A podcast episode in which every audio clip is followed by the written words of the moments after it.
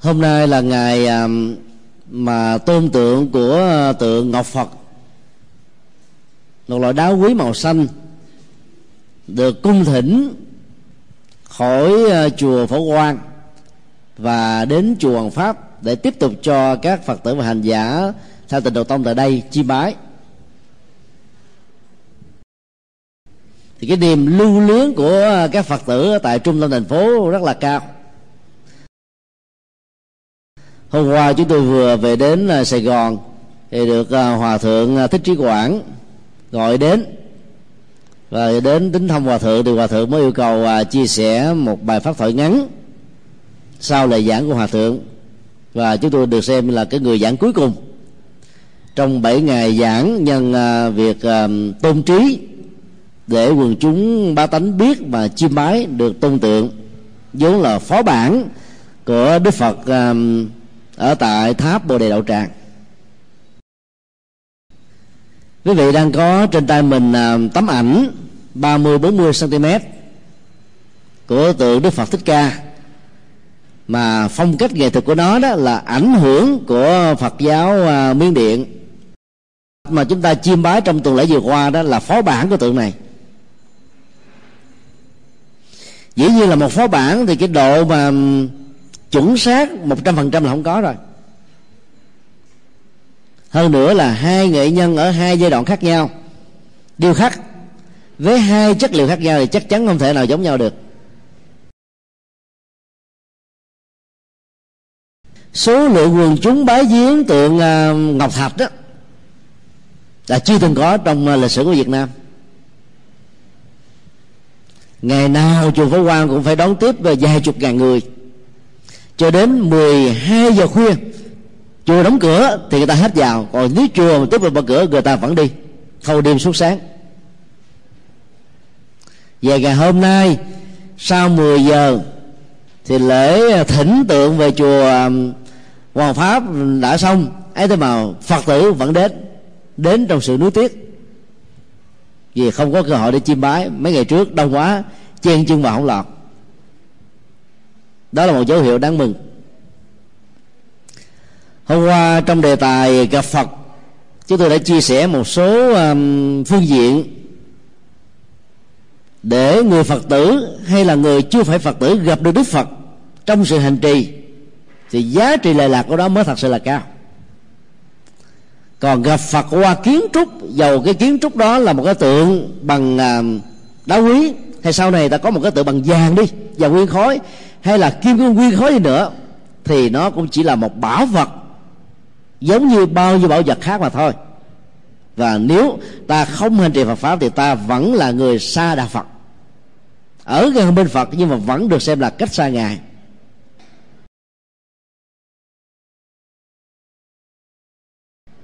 Nhân chuyến uh, bái viết Phật tích cùng với đoàn làm phim VTV sau một tháng trở về lại Việt Nam và nhân thuyết giảng đề tài gặp Phật ngày hôm qua cho um, quần chúng chiêm bái tượng ngọc Phật. Chúng tôi uh, xin uh, nói về cuộc đời Đức Phật thông qua Phật tích.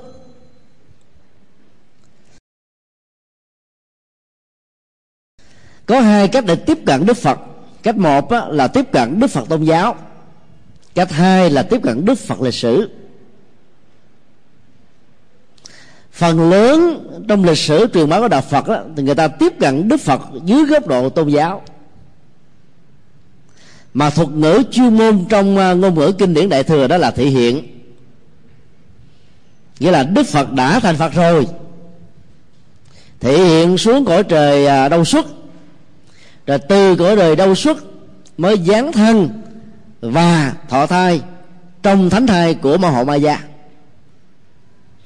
rồi những quãng đời diễn ra trong cuộc đời của ngài với những dấu ấn rất quan trọng như là lễ cưới, sau đó xuất gia, chuyển pháp luân thành đạo, nhập nước bàn cũng đều là đóng tuồng hết. Và đóng tuồng một cách có phương tiện, có nghệ thuật để giúp cho chúng sinh hữu duyên đạt được sự giác ngộ và giải thoát. Tiếp cận dưới góc độ đó, người ta đã tô trét lên rất nhiều văn hào quang. Mà nếu mình truy cứu về phương diện lịch sử và vì nhân bản học, ta không tìm ra được manh mối. Cho nên chúng tôi rất mong quý vị, nếu không có khó khăn về kinh tế và tài chính, nên ít nhất nghe theo lời khuyên của Đức Phật trong kinh Tăng Chi là có mặt tại những dấu vết mà ngài đã đi qua để ta tìm lại giá trị tâm linh ngày xưa mà bây giờ nó vẫn đang còn chiếu sáng để tự mình kiểm nghiệm góc độ lịch sử của Đức Phật. Và tiếp cận từ Đức Phật lịch sử ta sẽ thấy Đức Phật gần gũi đáng kính và dễ học hỏi hơn là Đức Phật tôn giáo. Chúng tôi sẽ chia ra một số giai đoạn uh, căn bản để phát họa ra chân dung của Đức Phật. Và dĩ nhiên đây là cái cách phát họa của riêng bản thân chúng tôi dưới góc độ là góc lịch sử thứ nhất là nói về à, năm sinh của Đức Phật. Có hai truyền thống căn bản khác nhau. Truyền thống thứ nhất, theo Nam Tông, đặc biệt là nước Tích Lan, thì Đức Phật sinh vào năm 623 trước Tây lịch. Còn theo một giả thuyết khác đáng tin cậy phần lớn là của Phật giáo Bắc Tông, Đức Phật sinh 624 ngoài ra còn có những năm sinh khác nhau, cũng trên lệch nhau cả trăm năm. Nhưng các giả thuyết đó, không có cơ sở đứng vững lắm. Về ngày sinh á, thì theo Nam tông, đức phật sinh vào ngày rằm tháng tư.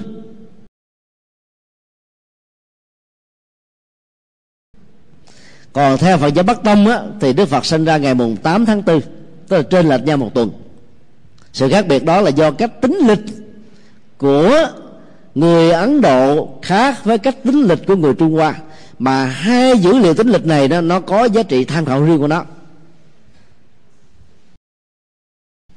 Bây giờ à, ở việt nam chúng ta đã thống nhất.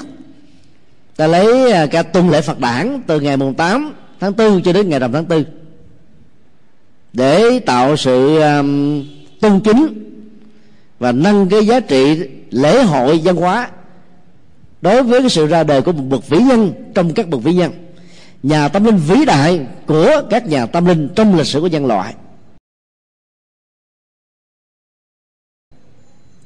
Sự kiện sinh ra ngài đó thì được mô tả bằng hai loại ngôn ngữ. Ngôn ngữ à, chữ đen nghĩa trắng và ngôn ngữ biểu tượng.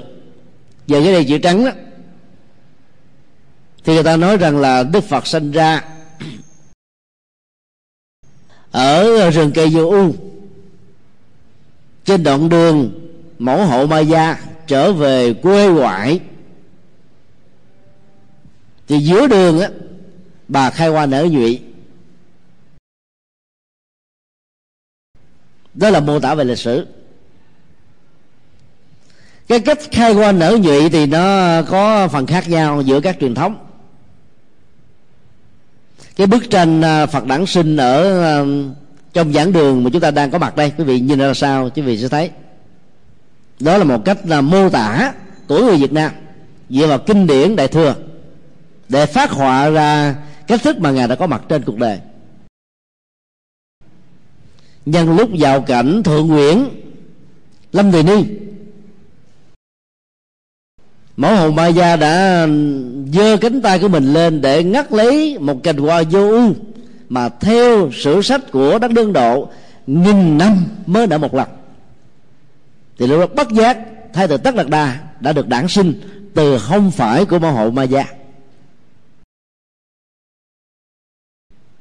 Những người à, trợ lý và hầu gặn của mẫu ma gia không phải là người đã tiếp cận được đức phật trước, mà chính chư thiên đã nâng đỡ như lai thế tôn.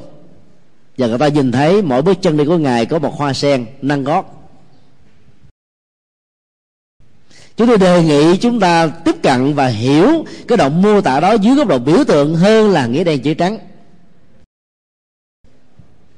Biểu tượng liên hệ triết lý. Nghĩa đen chữ trắng sẽ làm cho chúng ta hiểu dưới góc độ tôn giáo. Và đó là một sự mầu nhiệm. Rất nhiều học giả cố tình lý giải sự mầu nhiệm của đức phật bằng những hình ảnh mô tả vừa nêu rằng một người nhân tài thôi, đã có những cái biểu hiện siêu phẩm thoát tục. So với những người bình thường khác thì huống hồ như lai thế tôn là thiên tài trong tất cả các bậc thiên tài. Thì làm sao mà không có những dấu hiệu đặc biệt và phi thường? Chúng tôi có cách lý giải riêng. Người ấn độ thích mô tả dưới góc độ biểu tượng hơn là nghĩa đen, bởi vì nó sẽ tạo ra một cái án văn kiệt tác. Cũng giống như dân học, phải có điện tích, phải có thuật ngữ, phải có thanh ngữ, được sử dụng khéo léo và nhiều chừng nào chứng minh tác giả là một người lão luyện trong lĩnh vực văn chương chừng đó.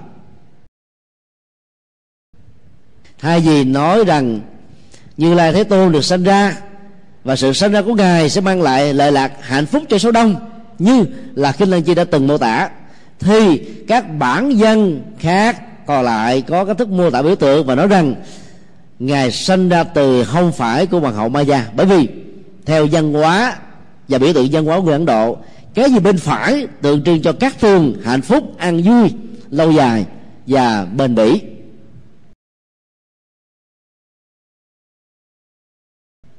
Hoa sen là một loài hoa rất là tôn quý của tâm linh ấn độ và của đạo phật nói riêng tượng trưng cho trí tuệ, tượng trưng cho sự vô nhiễm.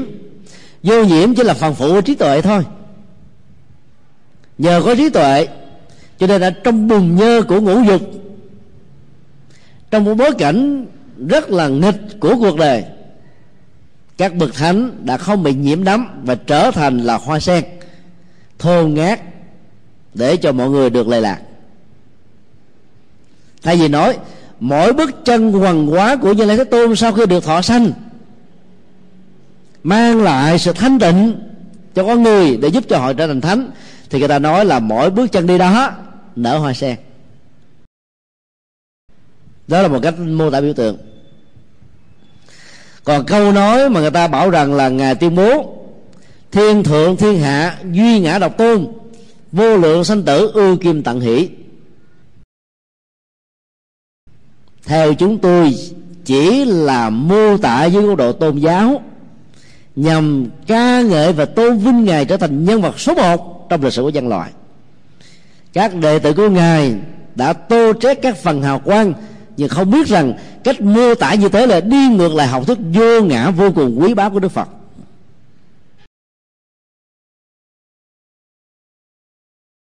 Và làm cho ngài trở nên rất là xa lạ với chúng ta.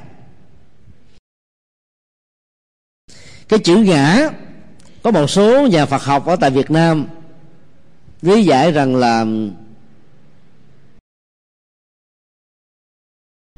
cái tôi đó là xấu hơn hết. Duy ngã độc tôn là cái tôi đó là cái cái xấu nhất. Như vậy như thế là nó xa với ngữ cảnh, nó xa với dân bản học không thể chấp nhận được. Hoặc cho rằng à, chữ ngã đó là như lai là bậc cao quý hơn hết lại nó không đúng về góc độ lịch sử. Vậy đó vì lúc mới sinh ra tất đạt đa chỉ là một người phàm thôi chứ không phải là bậc giác ngộ. Thì làm thế nào để có thể tuyên bố rằng mình là một đức như lai? Ở trong uh, nguyên ngữ Bali được uh, mô tả trong kinh uh, Trung Bộ đó. Và kinh Trung Bộ thì cái chữ này nó được dùng bằng một đại từ nhân xưng ngôi thứ nhất, ahamkara. Giống như chữ tôi, chữ ta trong tiếng việt vậy. Trong kinh tăng chi đức phật khuyên là chúng ta phải đặt lại các vấn đề nếu ta thấy nó có cái gì đó mâu thuẫn. Và học thuyết vô ngã được xem là dấu ấn vàng son nhất của đạo phật đã không được phản ánh ở trong câu tuyên bố này, cho nên ta không nên tin rằng đó là lời nói của đức phật về phương diện lý thuyết. Còn về phương diện cấu trúc nhân thể học, thì ta thấy tất cả mọi cậu bé và cô bé mới sinh ra đều có phản ứng giống nhau là khóc thôi. Bởi vì sự thay đổi khí hậu đột ngột trong cơ thể người mẹ và bên ngoài.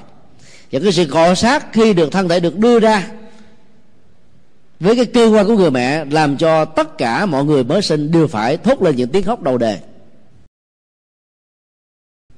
dầu là bậc thánh nhân hay là phật đi nữa, cũng không phải cái ngoại lệ đó.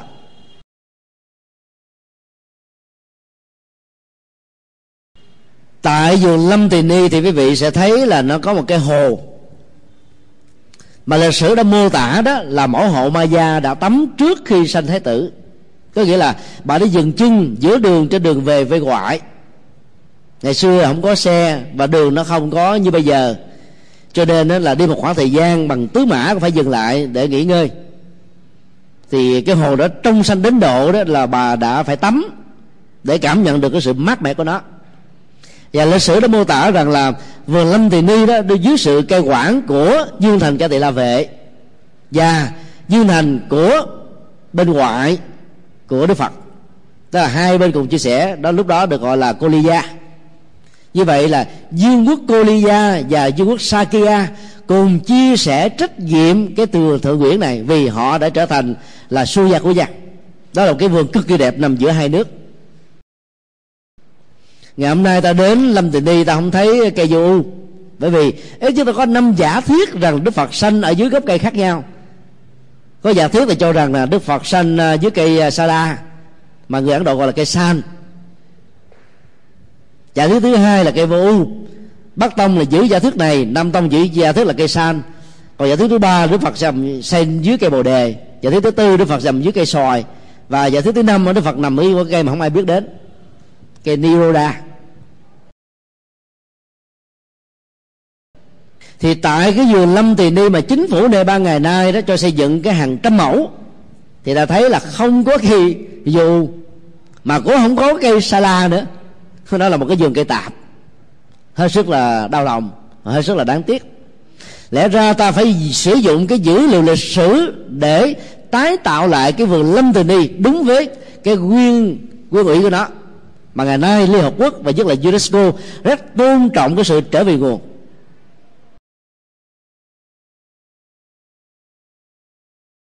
Cây vô u trên thực tế là một loại cây không có hoa như vậy, cái cách mô tả hoàng hậu Maya nâng gót tay của mình để mà hái cái cành hoa vô u, thì lúc đó bắt giác thái tử được sinh. Đó là cách mô tả biểu tượng thôi. Tại mà nó là ngàn năm cây này mới nở một lần. Thực ra cây này làm gì có hoa mà nở. Ý muốn nói là Đức Phật có mặt trên cuộc đời như là một loại đó sen Hay là đóa hoa quý, màu nhiệm, đặc biệt. Bởi vì nhân cách siêu phàm trí tuệ siêu phàm, từ bi siêu phàm và chân lý siêu phàm của ngài đã mang lại lệ lạc cho biết bao nhiêu người. Mà cái cách mô tả dân chương hay nhất đó là một đóa hoa vô ưu.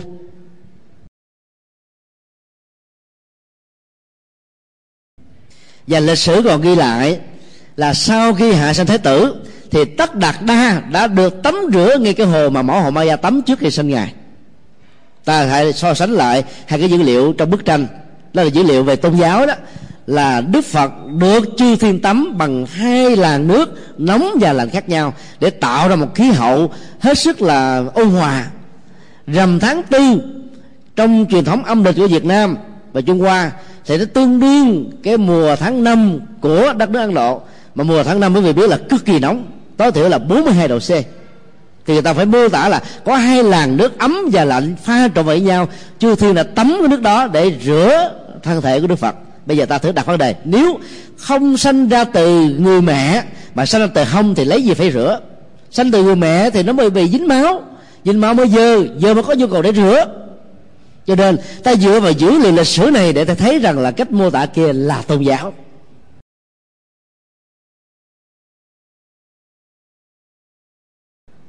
Và do đó câu tuyên bố trên trời dưới đất, ta là số một, tức là như lai thế tôn. Vô lượng sinh tử đây là kiếp sống cuối cùng, chỉ là cái cách mà người ta thêm vào sau này. Sau khi như lai thế tôn đã trở thành bậc giác ngộ rồi. Còn như lai thế tôn là không tuyên bố như thế đâu.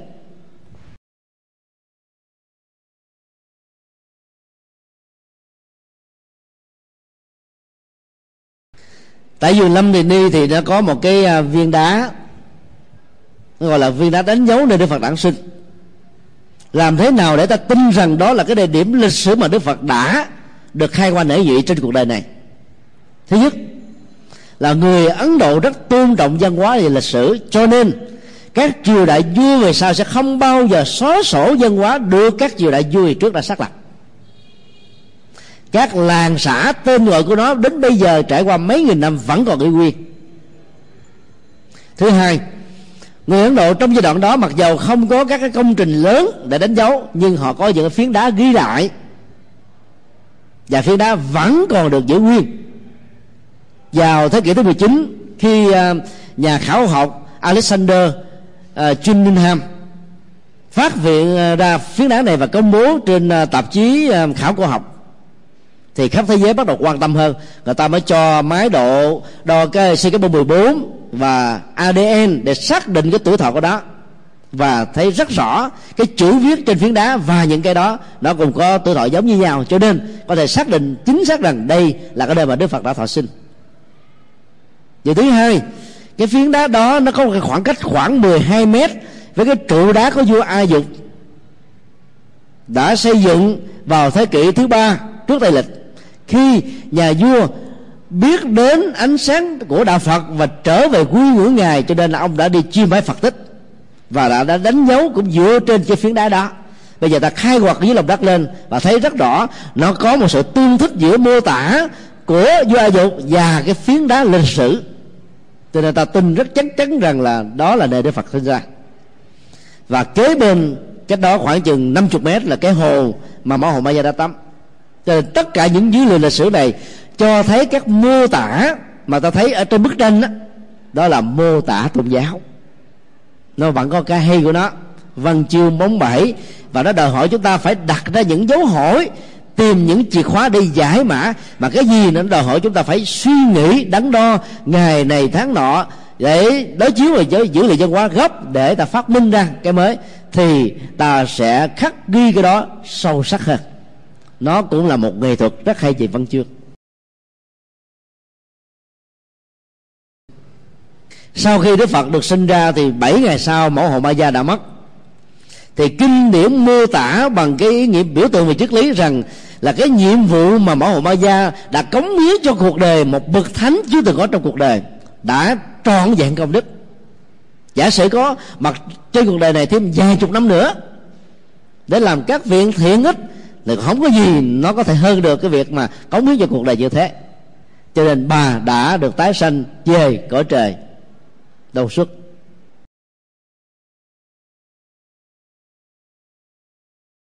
đó là cái cách mô tả biểu tượng thôi.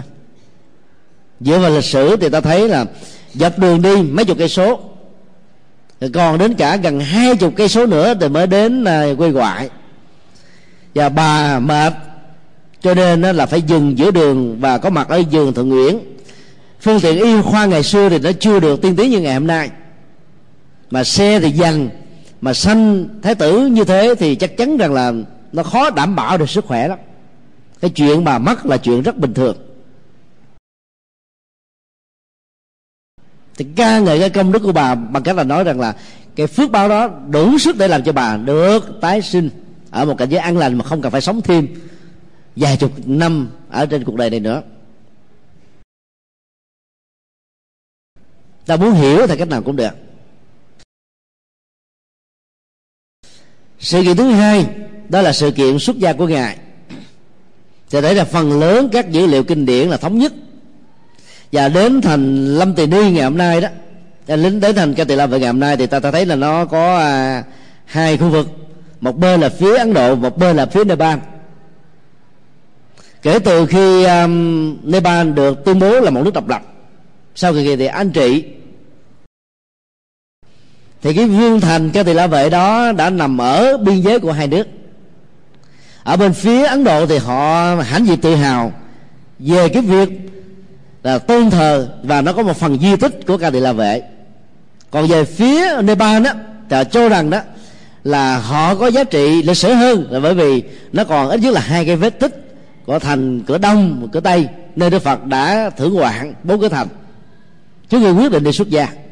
Hoặc là sau khi uh, trở về là quyết định đi xuất gia. Và thứ hai đó tại cái phần ca tỳ la vệ của Nepal đó thì có hai cái mộ của vua tịnh phạn và mẫu hộ ma gia. Đến bây giờ thì chưa có nhà khảo cổ nào đã xác định rằng đó là mộ thật hay là mộ giả. Mà theo cái ờ, truyền thống của người ấn độ giáo thì ta biết rằng là ít khi nào làm mộ lắm. Người ta thiêu và nghĩ rằng sông hằng là linh thiêng nhất và người ta rửa trên sông hằng để tất cả mọi trần cấu được rơi rụng và cái thần hồn của người đã đi đó sẽ được dễ nhàng, tái sinh và hòa nhập với phạm thiên cha mẹ của đức phật thích ca là người theo ấn độ giáo. Cho nên việc mà giữ lại cái mộ nguyệt là cái chuyện mà chúng ta thấy là nó có thể là sự kiện lịch sử ngoại lệ và cũng có thể là một sự kiện được thêm vào sau này cho nên các nhà khảo cổ học hết sức là thận trọng, người ta nói là rất có thể thôi, chứ chưa phải.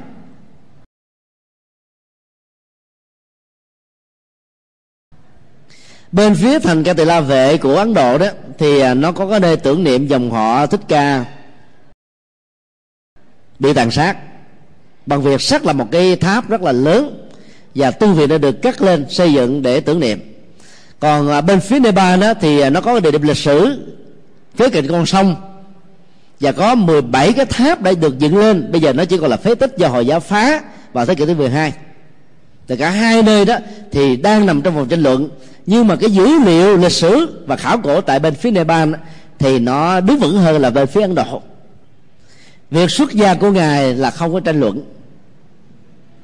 Cái động cơ mà ngài phát tâm xuất gia đó, thống nhất nhau các văn bản và các truyền thống, đó là cái hạnh phúc mà ngài có được ở trong cung vàng điện ngọc và là làm vua tương lai của đất nước Sakya và sau này là chuyển lên thích vua tức là thống nhất cả giang sơn vì một mối và lớn nữa là thống nhất cả địa cầu chúng ta đang sống và cai trị quốc gia bằng luật pháp và đạo đức.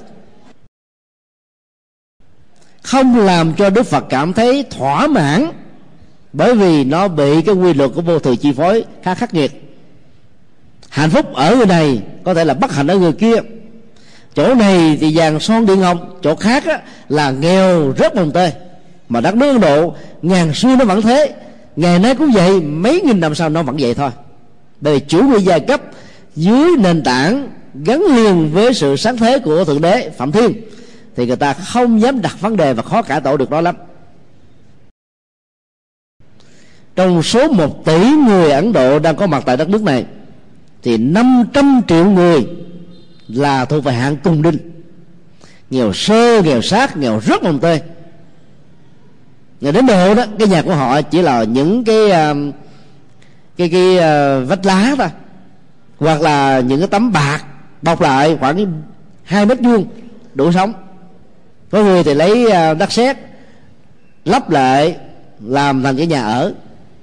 Rất là chặt chội cái thân phận của 500 triệu người cùng đến Ấn Độ như thế, trong cái giai đoạn thế kỷ thứ 21 này là chuyện mà ta khó tin nhưng là có thật. Không hài lòng với những cái sự bất công trên lệch giữa các cái giai cấp trong xã hội. Với những nỗi khổ niềm đau bế tắc bể bị lừa thuộc và thượng đến với các thần linh. Cho nên như lai thế tôn đã quyết định từ bỏ cái niềm hạnh phúc của riêng mình để tìm kiếm cái phương thức tâm linh cho cả thế giới cho tất cả chúng sinh. Ba lần đi vào cảnh thành, đây là những ấn tượng khó quên. Những nỗi ám ảnh làm cho ngài không thể ăn ngon ngủ yên khi nhìn thấy biết bao nhiêu người khổ đau. Và cái hình ảnh của một vị đạo sĩ bà la môn đã cho ngài một cái sức mạnh về niềm tin rằng là tìm kiếm cái giá trị an lạc hạnh phúc nội tại. Cho nên ngài đã quyết định vô thành đi xuất gia cái dữ liệu mà ngài đi xuất gia người ta thường à, à, điêu khắc trạm trổ hay là vạ huệ à, họa vẽ đó thì thấy rằng là sa nặc là nắm đuôi của con ngựa kiên trắc. Cái cách mô tả như thế là hết sức là phân biệt giai cấp vì sa nặc là thuộc giai cấp cùng đinh. Không thể nào ngồi chung với là chủ nhân của mình. Và đức phật là một người rất là cao thượng ngài đâu có phân biệt như thế. Do vì chống là cái chủ nghĩa giai cấp đó cho nên ngài mới đi tu. Và sang nữa là tìm giải pháp tâm linh cho toàn nhân loại. Thì chắc chắn rằng là hai thầy trò phải ngồi cùng một y ngựa thôi. Thái tử ngồi trước và sa nặc ngồi sau. Thậm chí cũng có thể ngược lại sa nặc ngồi trước thái tử ngồi sau. Vì sa nặc là một người thiện chiến về cưỡi ngựa và thái tử cũng như vậy. Chuyện ngồi trước hay sau không phải là quan trọng. Vấn đề là cái việc lựa chọn giữa hai bên thôi.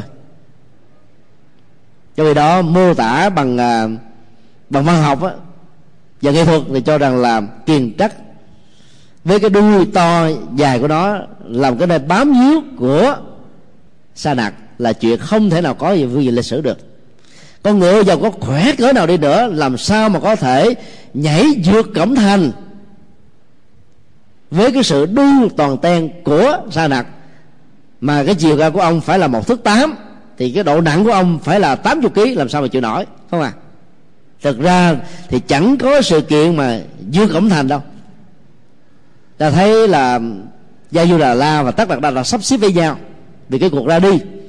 Cho nên chờ cái ngày giả tiệc, mọi người đã sai mềm sai khước hết, ngủ quên, thì việc mở cửa thành đi ra là một sự an toàn.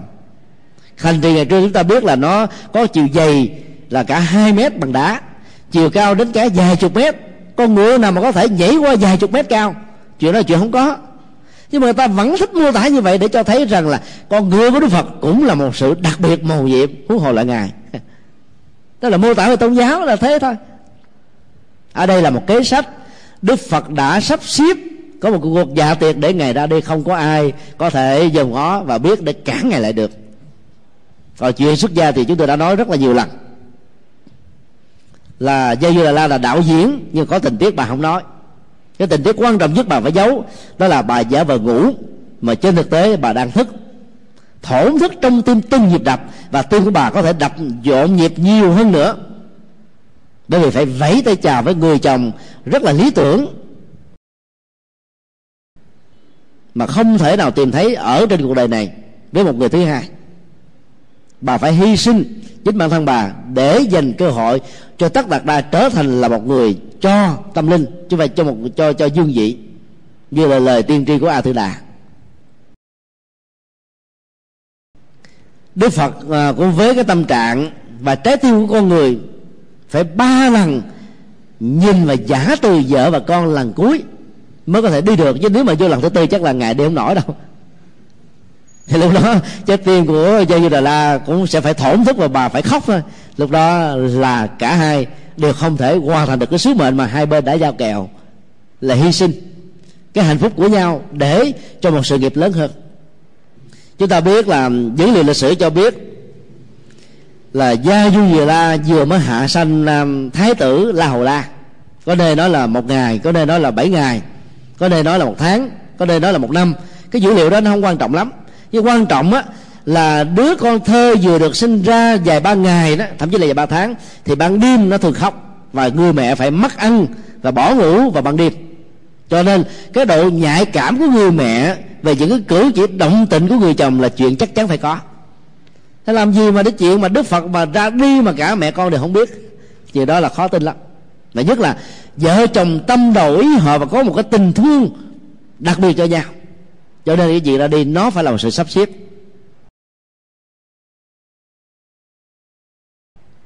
Điều đó cho thấy là cái ngày mà đức phật trở về đó, nó có những cái dữ liệu rất là thích hợp. Sáu năm mà đức phật khổ hạnh ở rừng già, có người nói là đức phật đã chết, có người nói là đức phật đã trở thành là một người bị điên, có người nói đức phật đã trở thành là một cái nhà tâm linh rồi. Cái cơ hội trở về với hoàng cung không còn nữa đâu bao nhiêu công ờ, công tôn vương tử, thái tử của dòng họ thích ca muốn, gọi là, làm lễ cưới, bây giờ là lại là dây ra đã không mang đến. Bởi vì cái hạnh phúc vợ chồng với tất là đã quá đủ. Và bà hy sinh và nghĩ thấy là có một cái con đường tương lai trở về của chồng mình. Với tư cách là một nhà tâm linh. Cho nên cần phải giữ tiết hạnh như thế nhiều hơn nữa.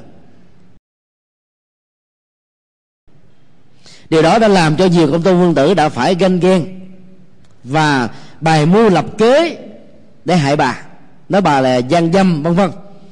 Thì à, có một dữ liệu của phía trung quốc cho thấy là nhà vua rất là cả giận cho nên mới đem gia du đà la và lao la lên vàng quả tiêu.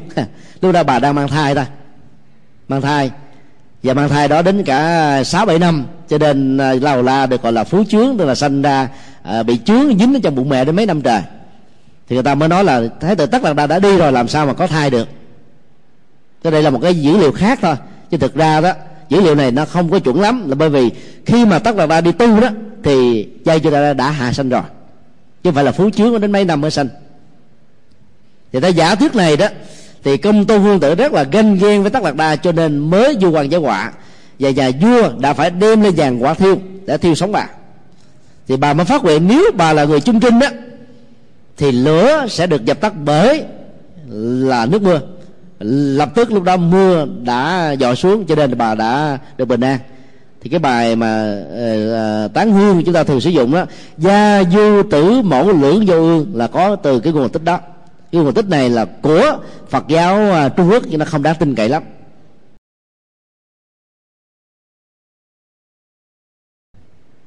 Thời điểm xuất gia thì um, nó có khác nhau giữa nam tông và bắc tông. Nam tông thì cho rằng là đức phật sống um, cho đến năm 29 tuổi tức là hưởng uh, cung son cung uh, cung vàng điện ngọc và vợ đẹp con thơ. Đến năm 29 tuổi mới vừa hành đi tu. Và cái ngày xuất gia thì không có đề cập đến còn bên Phật giáo Bắc Tông thì không chấp nhận và cho rằng là Đức Phật đi xuất gia vào năm 19 tuổi là một đông cung thái tử. Thì việc mà lấy vợ trẻ đẹp ở cái tuổi trẻ là chuyện rất là thường xuyên và nó như là một cái phong tục của đa Ấn Độ cũng như là nhiều quốc gia khác. Và Đức Phật đã mất đến 11 năm tìm kiếm chân lý. Năm năm đầu là tu tập với các vị đạo sĩ thực tập thiền. Và sáu năm sau là khổ hạnh. Ngày xuất gia được mô tả trong truyền thống bắc tông là 8 tháng 2 sở dĩ mà đại thừa có học thức mới là bởi vì đó, đại thừa dựa trên nền tảng đức phật là thể hiện. Thể hiện thì đến 19 tuổi là chán cảnh vô thường và những cái tạm bỡ của đời sống khóa lại giác quan là đủ rồi chứ mà hưởng thụ đến 29 tuổi thì nó không hợp lắm. Còn dữ liệu của kinh điển nam tông á, thì nghiêng về lịch sử hơn. Tức là đức phật cũng bao nhiêu người khác sống ở trong đời sống có thế tục đến năm 29 tuổi mới quyết định đi tu. Ngay cái cơ hội dạo ba cửa thành mới bắt đầu phản ánh lại về những kiến thức mà mình đã được nhờ sọ trong cung thành. Ở trong dương thành đó là toàn là cái đẹp cái hay không còn những cái già mình chết hậu giờ không biết đến bây giờ kiến thức này dư sức biết nhưng bằng một cách trực tiếp thì chưa từng có. Thì cả hai dữ liệu nó có cái giá trị riêng.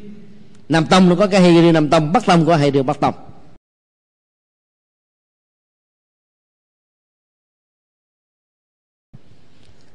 Đến cái giai đoạn đi tu đó, thì ta thấy là từ uh, cái nơi mà đức phật xuất gia nó cách uh, dương thành ca tỳ la vệ khoảng chừng à, sáu chục cây số thôi con sông Aloma đó, cách đó khoảng chừng sáu chục cây số. Và Đức Phật đã cắt tóc cạo râu, giao cho sa nặc mang về như là một kỷ vật cho cha và người thân biết rằng là ngài không phải là chết mà là mất tích mà ngài đã chọn con đường tâm linh như cái lời tiên tri của a tư đà. Cho nhà vua an tâm. Thì ở đây chúng ta cần phải thấy rõ đó là đức phật là người đầu tiên trong lịch sử nhân loại cạo đầu trở thành một nhà tâm linh. Bây giờ các nghệ nhân là dựa vào 32 tướng tốt. Cho đó có một cái tướng là tóc xoáy thay chiều kim đồng hồ. Tóc xoắn á. Cho nên ta mới để nguyên. Chứ còn để đức phật phải để đầu tròn, tức là đầu trọc á. Bởi vì các kinh điển kỳ na giáo, kinh điển của vệ đà, cùng thời với đức phật, đã mô tả bằng một cái từ khiếm nhã, gọi đức phật là sa môn đầu trọc. Đức phật cạo đầu hay cắt tóc ngày xưa cái, cái động từ đó nó cũng giống nhau thôi. Chứ nếu mà đức phật không có cạo đầu thì không có lý do gì mà các ông thầy tu phải đi cạo đầu. Các sư cô phải đi cạo đầu. Phải không ạ? Mà bây giờ mà nếu mà chúng ta tạo ra một tượng phật mới mà cạo đầu thì có nhiều người thấy cái này lạ quá này không phải đức phật. Cho nên tượng ngọc thạch làm đức phật đó cũng phải để đức phật với hình thức là tóc xoắn thôi. Thói quen rồi thói quen văn hóa và nếu như có một nghệ nhân nào khéo léo làm đức phật với hình thức là cạo đầu thì có lẽ là từ từ rồi người ta cũng quen và ta chấp nhận thôi. Từ ờ, con sông Anoma mà tới cái khu ờ, khổ hành lâm. Gatnagiri thì nó khoảng là 850 cây số. Có lẽ là Đức Phật phải đi mất đến cả vài tháng. Và thời gian khổ hạnh của ngài là 6 năm. Ở tại đây. Tới đây vào thời điểm bây giờ thì ta thấy đó là một cái núi trọc. Có người thì gọi đó là tượng đầu sơn. Tại vì nhìn từ xa xa đó thì ta thấy là hai con voi đang à, cùng đầu với nhau với hình thù. Và sự na ná giống. Núi này không phải là núi hiểm cũng không phải là núi cao. Nhưng mà chắc chắn một điều đó, trong lịch sử đó là một cái núi rất là sầm uất bởi những cây cổ thụ. Cho nên nó tạo ra một cái không gian tâm linh nhất định nào đó để cho các nhà tu khổ hạnh đến đây để mà hành trì. Tất đạt đa không phải là người duy nhất có mặt tại cái núi này, mà ngài chỉ là nói theo các bức chân của những vị sa môn và các vị bà la môn khổ hạnh ngày xưa và cũng rơi vào sự sai lầm lớn về phương pháp luận, giống như bao nhiêu người đi trước của mình. Và đức phật đã rất thành công ở chỗ đó là ngài phát hiện ra con đường khổ hạnh đó là một sự sai lầm, cho nên ngài đã từ bỏ nó một cách rất là mạnh dạn và dứt khoát. Khi hay tin đức phật có mặt ở tại khổ hạnh lâm, do lời tuyên truyền ngài đã tu khổ hạnh ép sát còn hơn tất cả những nhà khổ hạnh khác tại đây. Thì à, vua tình phạn rất là mừng. Biệt phái đầu tiên phái đoàn của kiều trần như đến để thuyết phục như lai thế tôn trở về. Kiều trần như là một trong à, các nhà tiên tri trẻ nhất lúc bây giờ. Trong cái ngày đón tướng đức phật thích ca thì trần như lúc đó khoảng chừng à, 25 26 tuổi. Đã có mặt. Nhưng mà ảnh hưởng của a tư đà lớn hơn cái lời tiên đoán của kiều trần như và a tư đà là giống nhau. Nhưng lịch sử chỉ ca ngợi a tư đà vì a tư đà là nhà tiên tri chính yếu, quan trọng nhất. Thì kiều trần như đã bị tất đạt đa thuyết phục. Cái cách tu khổ hạnh của ông và cái kiến thức tiên tri của kiều trần như đã thấy rằng rất rõ rằng đây là cái người mà mấy chục năm trước mình đã tiên đoán đang dần già trở thành một sự thật. Cho nên, ông đã phải bội hứa với nhà vua, chẳng những không thuyết phục tất đạt đa trở về, mà còn trở thành là bạn đồng tu của tất đạt đa. Bốn người còn lại cũng là đại diện bốn phái đoàn đến để thuyết phục đức phật, cũng đều trở thành là người bạn đồng tu. Kinh điển mô tả, và nhất là kinh trung bộ, chúng ta đã học rất nhiều bài kinh vừa qua. Đức phật đã thực tập theo hạnh con bò một con vật linh thiêng nhất được gọi là quá thân của thằng phạm thiên. Cũng không thành công. Đức phật đã tu hành con chó cũng không thành công. Đức phật đã tu uh, hạnh là không tắm tu hạnh uh, đúng một giò tu hạnh trồng chuối. Tu hạnh để tóc của mình uh, rối bời như là một cái uh, cái dùi cái dùi rất là dơ và cứng và cuối cùng đức phật đã chọn một phương pháp của hạnh mà không ai dám làm. Là mỗi ngày chỉ ăn có vài hạt mè thôi. Nhờ cái năng lượng thực tập thiền quán với hai vị thầy khai tâm mà đức phật đã không sống còn. Nhưng nếu là những người khác có lẽ là ngài đã chết rồi. Sau đó đức phật đã nhận chân ra. Nếu mình chết, thì có lẽ con đường giác ngộ và cứu độ quần sinh sẽ là một cái gì đó xa về và không bao giờ đạt được cho nên ngài đã quyết định từ bỏ đó. Thì khi nghe tin và nhận thấy đức phật đã từ bỏ nó, thì năm anh em kiều trần như đã bắt đầu cảm thấy thất vọng và khinh thường đức phật, nghĩ rằng đức phật đã ngã đời rồi. Cho nên họ đã vẫy tay chào đức phật, rời cái núi khổ hạnh lâm đến sa nát là nơi mà rất nhiều người tu khổ hạnh khác đã có mặt tại đây cái khoảng cách à, về địa lý từ ngay núi khổ hạnh đến tại à, sa nát đó, nó là 250 cây số. Còn đường chim bay thì tối thiểu cũng phải là 180 cây. Dữ liệu lịch sử còn cho thấy là Đức Phật đã nhận à, bát cháo sữa của thôn nữ Sujata do đó ngài mới phục hồi được sức khỏe và khuyên năm người bạn của mình cũng làm theo điều đó thì năm người này cử tuyệt. Nhưng vì những người này là những người tu sao đức phật, cho nên là sức khỏe chưa đến độ cạn kiệt như là ngài. Và không có khổ hạnh giống như ngài là ăn một ngày chỉ có một nắm mè thôi. Cho nên họ đủ sức để lội gần hai chục, hai hai trăm năm chục cây số đến một cái nơi mới. Ở đây à, chúng ta đúc kết được những bài học thứ nhất là phải mạnh dạn nhận ra được sự sai lầm của mình về phương diện phương pháp, về phương diện hướng đi, về phương diện kết quả, thì ta mới có thể có giá trị mới để đóng góp cho cuộc đời. Đức phật là một người không có tự ái bản thân. Thấy cái con đường quá độ khổ hạnh là sai lầm, cho nên vẫy tay chào với con đường quá độ đó. Rất nhiều chủ nghĩa, rất nhiều con người trên cuộc đời này giàu thấy con đường quá độ mình sai nhưng không thành sửa. Vì tự ái vì muốn giữ cái quyền lợi của mình, vân vân.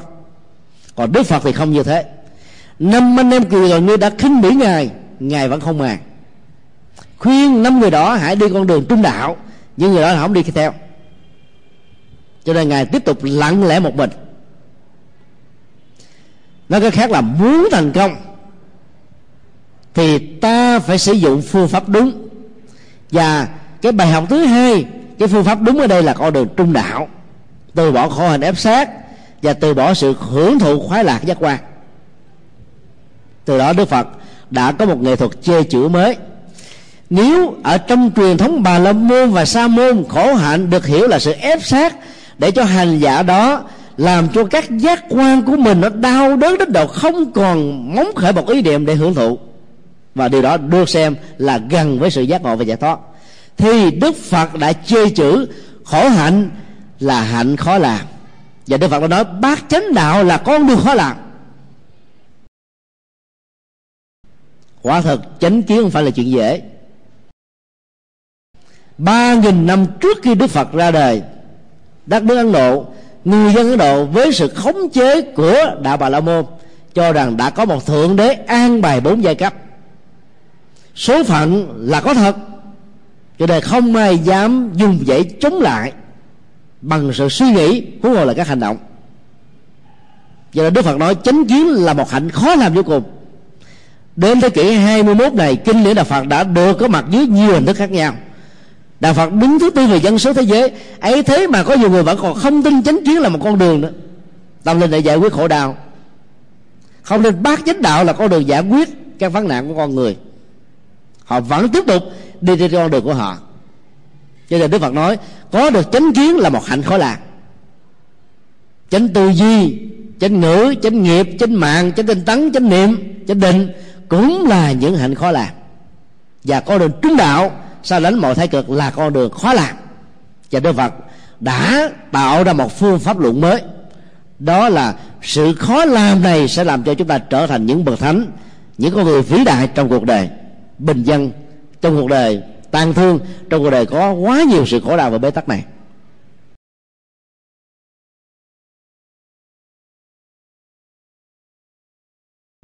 Bài học thứ ba là muốn làm mới chính mình đó, là ta phải thay đổi môi trường.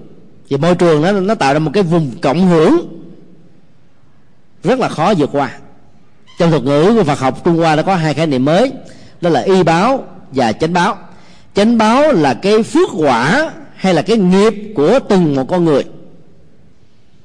Và nó lan tỏa cái vùng từ trường xung quanh để cho những người trực tiếp hay là gián tiếp làm việc với chúng ta.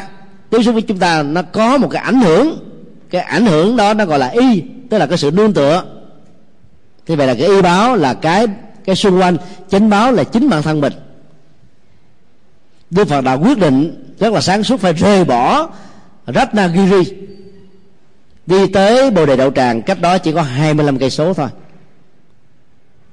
Mà nếu chúng ta đến bằng góc độ của một nhà nghiên cứu lịch sử và khảo cổ thì chúng ta thấy nó khác hoàn toàn. Cái địa điểm không nó cũng là một sự trung đạo rồi. Núi um, khổ hạnh là một cái núi rất là nóng. Qua đó hai mươi cây số bồ đề đậu tràng đó thì bên dưới cách bồ đề đậu tràng khoảng 200 mét thôi có con sông nguyên liên thiền với đường kính là một cây số. Và độ sâu của nó là vài chục mét. Thì cái nước này với cái ảnh hưởng của mặt trời nó tạo ra một cái khí hậu rất là ôn hòa, dễ chịu. Và cây cổ thụ ở đây nó cũng không thua kém gì cây cổ thụ ở tại núi cổ hạnh. Cho nên, đức phật đã quyết định chọn cái địa điểm này để mà tu. Như vậy, bản thân của bồ đề Đạo tràng là một cái trung đạo về phương diện địa lý chứ nếu mà mình ngồi ở dưới nắng nóng thì chắc chắn là tôi không nổi rồi, không ạ? À?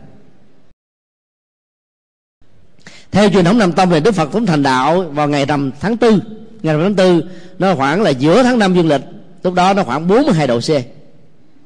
Tại bồ đề đạo tràng, dưới cái ảnh hưởng của con sông Lý Liên Thiền ngày xưa đó, thì dầu ngay cả cái mùa nắng nóng nó cũng không thể nào là 42 độ C được, nó khoảng chừng là ba mấy độ thôi. Nó là một sự trung đạo đây cho nên á, ta học được đức phật ở chỗ là từ bỏ cái phương pháp sai thì ta phải từ bỏ luôn cái địa điểm tạo ra cái phương pháp sai đó. Muốn cai nghiện thì phải đến một cái trung tâm. Muốn bỏ nhậu thì đừng có bén mảng ở những quán nhậu.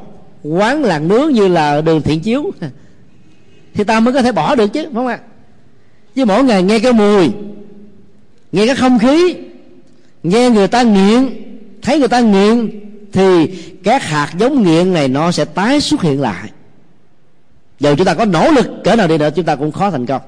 Cho nên đức phật đã mạnh dạng từ bỏ cái địa điểm, nơi mà đức phật đã được hàng ngàn các nhà khổ hạnh, bà la môn và sa môn tôn kính như là một bậc thầy. Ngài cũng không màng vì mục đích của ngài đi tu đâu phải để hưởng cái sự tôn kính đó, mà tìm kiếm con đường giải thoát cho mình và cho tất cả chúng sinh trên hành tinh này đó là ba bài học vô cùng quý giá. Mà nhờ như thế đức phật đã thành công. Trên đường đến bồ đề đạo tràng thì đức phật đi qua cái làng của sujata. Cách bồ đề đạo tràng chỉ có một con sông tức là khoảng à, à, một cây số rưỡi thôi.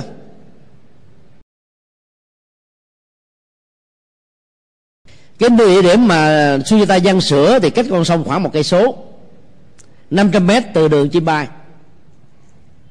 bây giờ tại nơi này nó là một cái ờ, làng rất là nghèo, trải qua nhiều cái cánh đồng ruộng, phải đi trên bờ ruộng là chứ không có cái đường đi đàng hoàng. Chúng ta mới thấy là chính phủ ấn độ quá lè phè và không có một nỗ lực xứng đáng cho các phật tích mà giá trị tâm linh và di sản nhân hóa của nó là tầm dốc quốc tế. Chỉ mới khoảng bốn chục năm trước Phật giáo à, Miến Điện đến đây chiêm bái. Thầy thấy nó quan sơ quá chỉ có một cái phiến đá dựng lên để làm một cái à, tiêu đích thôi. Gọi là phát tâm làm hai cái tượng tượng Đức Phật với một cái gương mặt điêu khắc đậm trổ hết sức là đơn giản không có đẹp. Chỉ có khoảng một thước hai thôi bằng loại xi măng thường. Và tượng của nàng Sujata mà nhìn sâu qua ta tưởng giống bà già 80 tuổi. Hết sức là đáng buồn.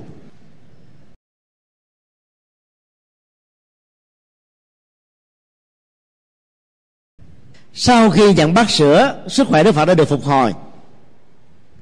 Và ngài đó là hướng về bồ đề đậu tràng. Thì đi được khoảng 500 mét, cách bờ sông khoảng chừng à, 20 mét, thì đức phật đã gặp à, một người à, chân cù tên là Sawati. Thì chân cù này mới dâng cho đức phật là tám bó cỏ cát tường, trong tiếng ấn độ gọi là kusa. Đức Phật đã nhận với lòng biết ơn. Và tay của ngài cầm bó cỏ đó mà lội qua dòng sông Ni Liên Thiền để đến cội Bồ Đề. Bây giờ địa điểm này ta cũng dựng lên hai cái tượng tượng Đức Phật và tượng một cái người à, chân cù.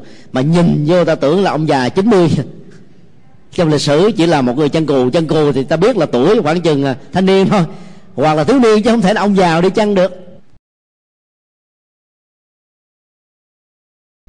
Cỏ cu sa nó có một cái đặc tính á là mùa nóng hay là mùa lạnh á, nó đều tạo ra cái độ ấm áp. Ngồi nó không có cái cảm giác bị ngứa và nó có cái cảm giác im không bị tê chân. Cho nên là tình cờ mà đức phật đã đã đã gặp được ông này và nhận cái bó cỏ đó để lót ở dưới cội bồ đề. Và nhờ đó đức phật đã ngồi một cách là bất động suốt 49 ngày tiền quán chưa đắc được đạo quả. Một dữ liệu lịch sử không có thể phủ định được. Đó là đi hai chục bước thì đức phật phải lội xong. Trước khi lội xuống sông đức phật đã phát nguyện. Nếu như con đường trung đạo mà ngài mới phát hiện ra là đóng đó, thì xin cho cái bát này đó nó đi ngược dòng sông.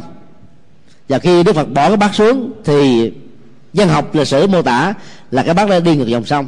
Cho nên đức phật rất mừng và tin tưởng hơn. Cho nên đức phật lội qua và ngồi trên cội bồ đề. Cách đó 200 mét. Đây là dữ liệu tôn giáo, chứ không phải là dữ liệu lịch sử. Chúng ta biết đức phật là một nhà tu khổ hạnh nổi tiếng. Một ngày chỉ ăn một nấm mè lấy đầu có cái bát. Cái bát có tể từ khi đức phật thành lập giáo đoàn. Chứ thời điểm đó chưa có cái bát. Làm gì có chuyện mà đức phật thả cái bát đi ngược dòng sông. Từ đó chúng ta phải hiểu dưới góc độ biểu tượng. Sông ly liên thiền nó không có chảy xiết chảy gắt. Nó là một con sông phẳng lì mà bây giờ quý vị đến đó nó là con sông cát tức là không có nước. Người ấn độ không quan trọng về cái giao thông đường thủy cho nên họ không có nào vét lòng thông. Họ để nguyên như vậy thôi. Cho trải qua mấy nghìn năm á, là con sông nó bị à, khô. Tháng 8, tháng 9, tháng 10 là mùa mưa của Ấn Độ thì bắt đầu có nước nó chỉ có một phần ba sông có nước thôi. Và cái chiều à, sâu cao nhất của con sông này nó là một mét thôi. Thì làm gì có chuyện mà đi ngược dòng sông? Cái mặt nào cũng là mặt thuận hết chứ. Nó không có cái mặt à, mặt nào mặt thuận mặt nghịch.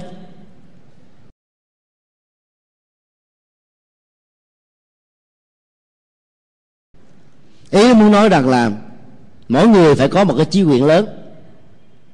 Cái phát nguyện nó sẽ làm cho chí nguyện này nó có một cái sức mạnh đẩy con người phát nguyện đi tới phía trước để thực hiện một cách toàn mãn và thành công, thì mới dừng. Đức phật phát xuất từ một cái động cơ như thế ở từ cái ngày dạo ba cửa thành. Và cái điều xuất gia ngài đã nuôi cái ý chí đó, cho nên cái hình hình ảnh mà cái bác đi ngược dòng sông nó muốn mô tả rằng là giàu cho có bao nhiêu nghịch cảnh, thậm chí nó còn tàn khốc hơn khó khăn hơn là sáu đồng có hạnh thì đức phật vẫn phải vượt qua nó để được thành công. Cho đó ta học được bài học là muốn thành công, những giá trị thiện ích trên cuộc đời, ta phải có phát nguyện, ta phải có chí nguyện, ta phải tấm lòng rộng lớn, chứ đừng có nghĩ đến bản thân riêng của mình. Và phải xem tất cả những trở ngại chướng duyên đó chỉ là một cái thách đố để làm cho thành công có giá trị nhiều hơn thôi. Em muốn nói là con đường mà đức phật bỏ khổ hạnh đi đường con đường trung đạo là con đường ngược dọc thế bởi vì nào giờ có ai làm như thế đâu. Nếu chúng ta là những nhân vật lịch sử chứng kiến cái lời đàm tiếu của mọi người, thì có thể có những cái lời đàm tiếu như thế này. Tất đạt đa là một người chân ông tất đạt đa là một người dĩ giáo, tất là một đa là một cái người làm cho mọi thứ trong cuộc đời này bị đảo lộn. bởi vì chuyển hóa tính dục, để trên con đường trung đạo đó, nó là một con đường hoàn toàn mới so với cái tâm linh của bà là môn giáo. Bà là môn giáo khích lệ cái vấn đề gọi là hưởng thụ khoái lạc, mà tính dục hay là tình dục là cái quan trọng nhất.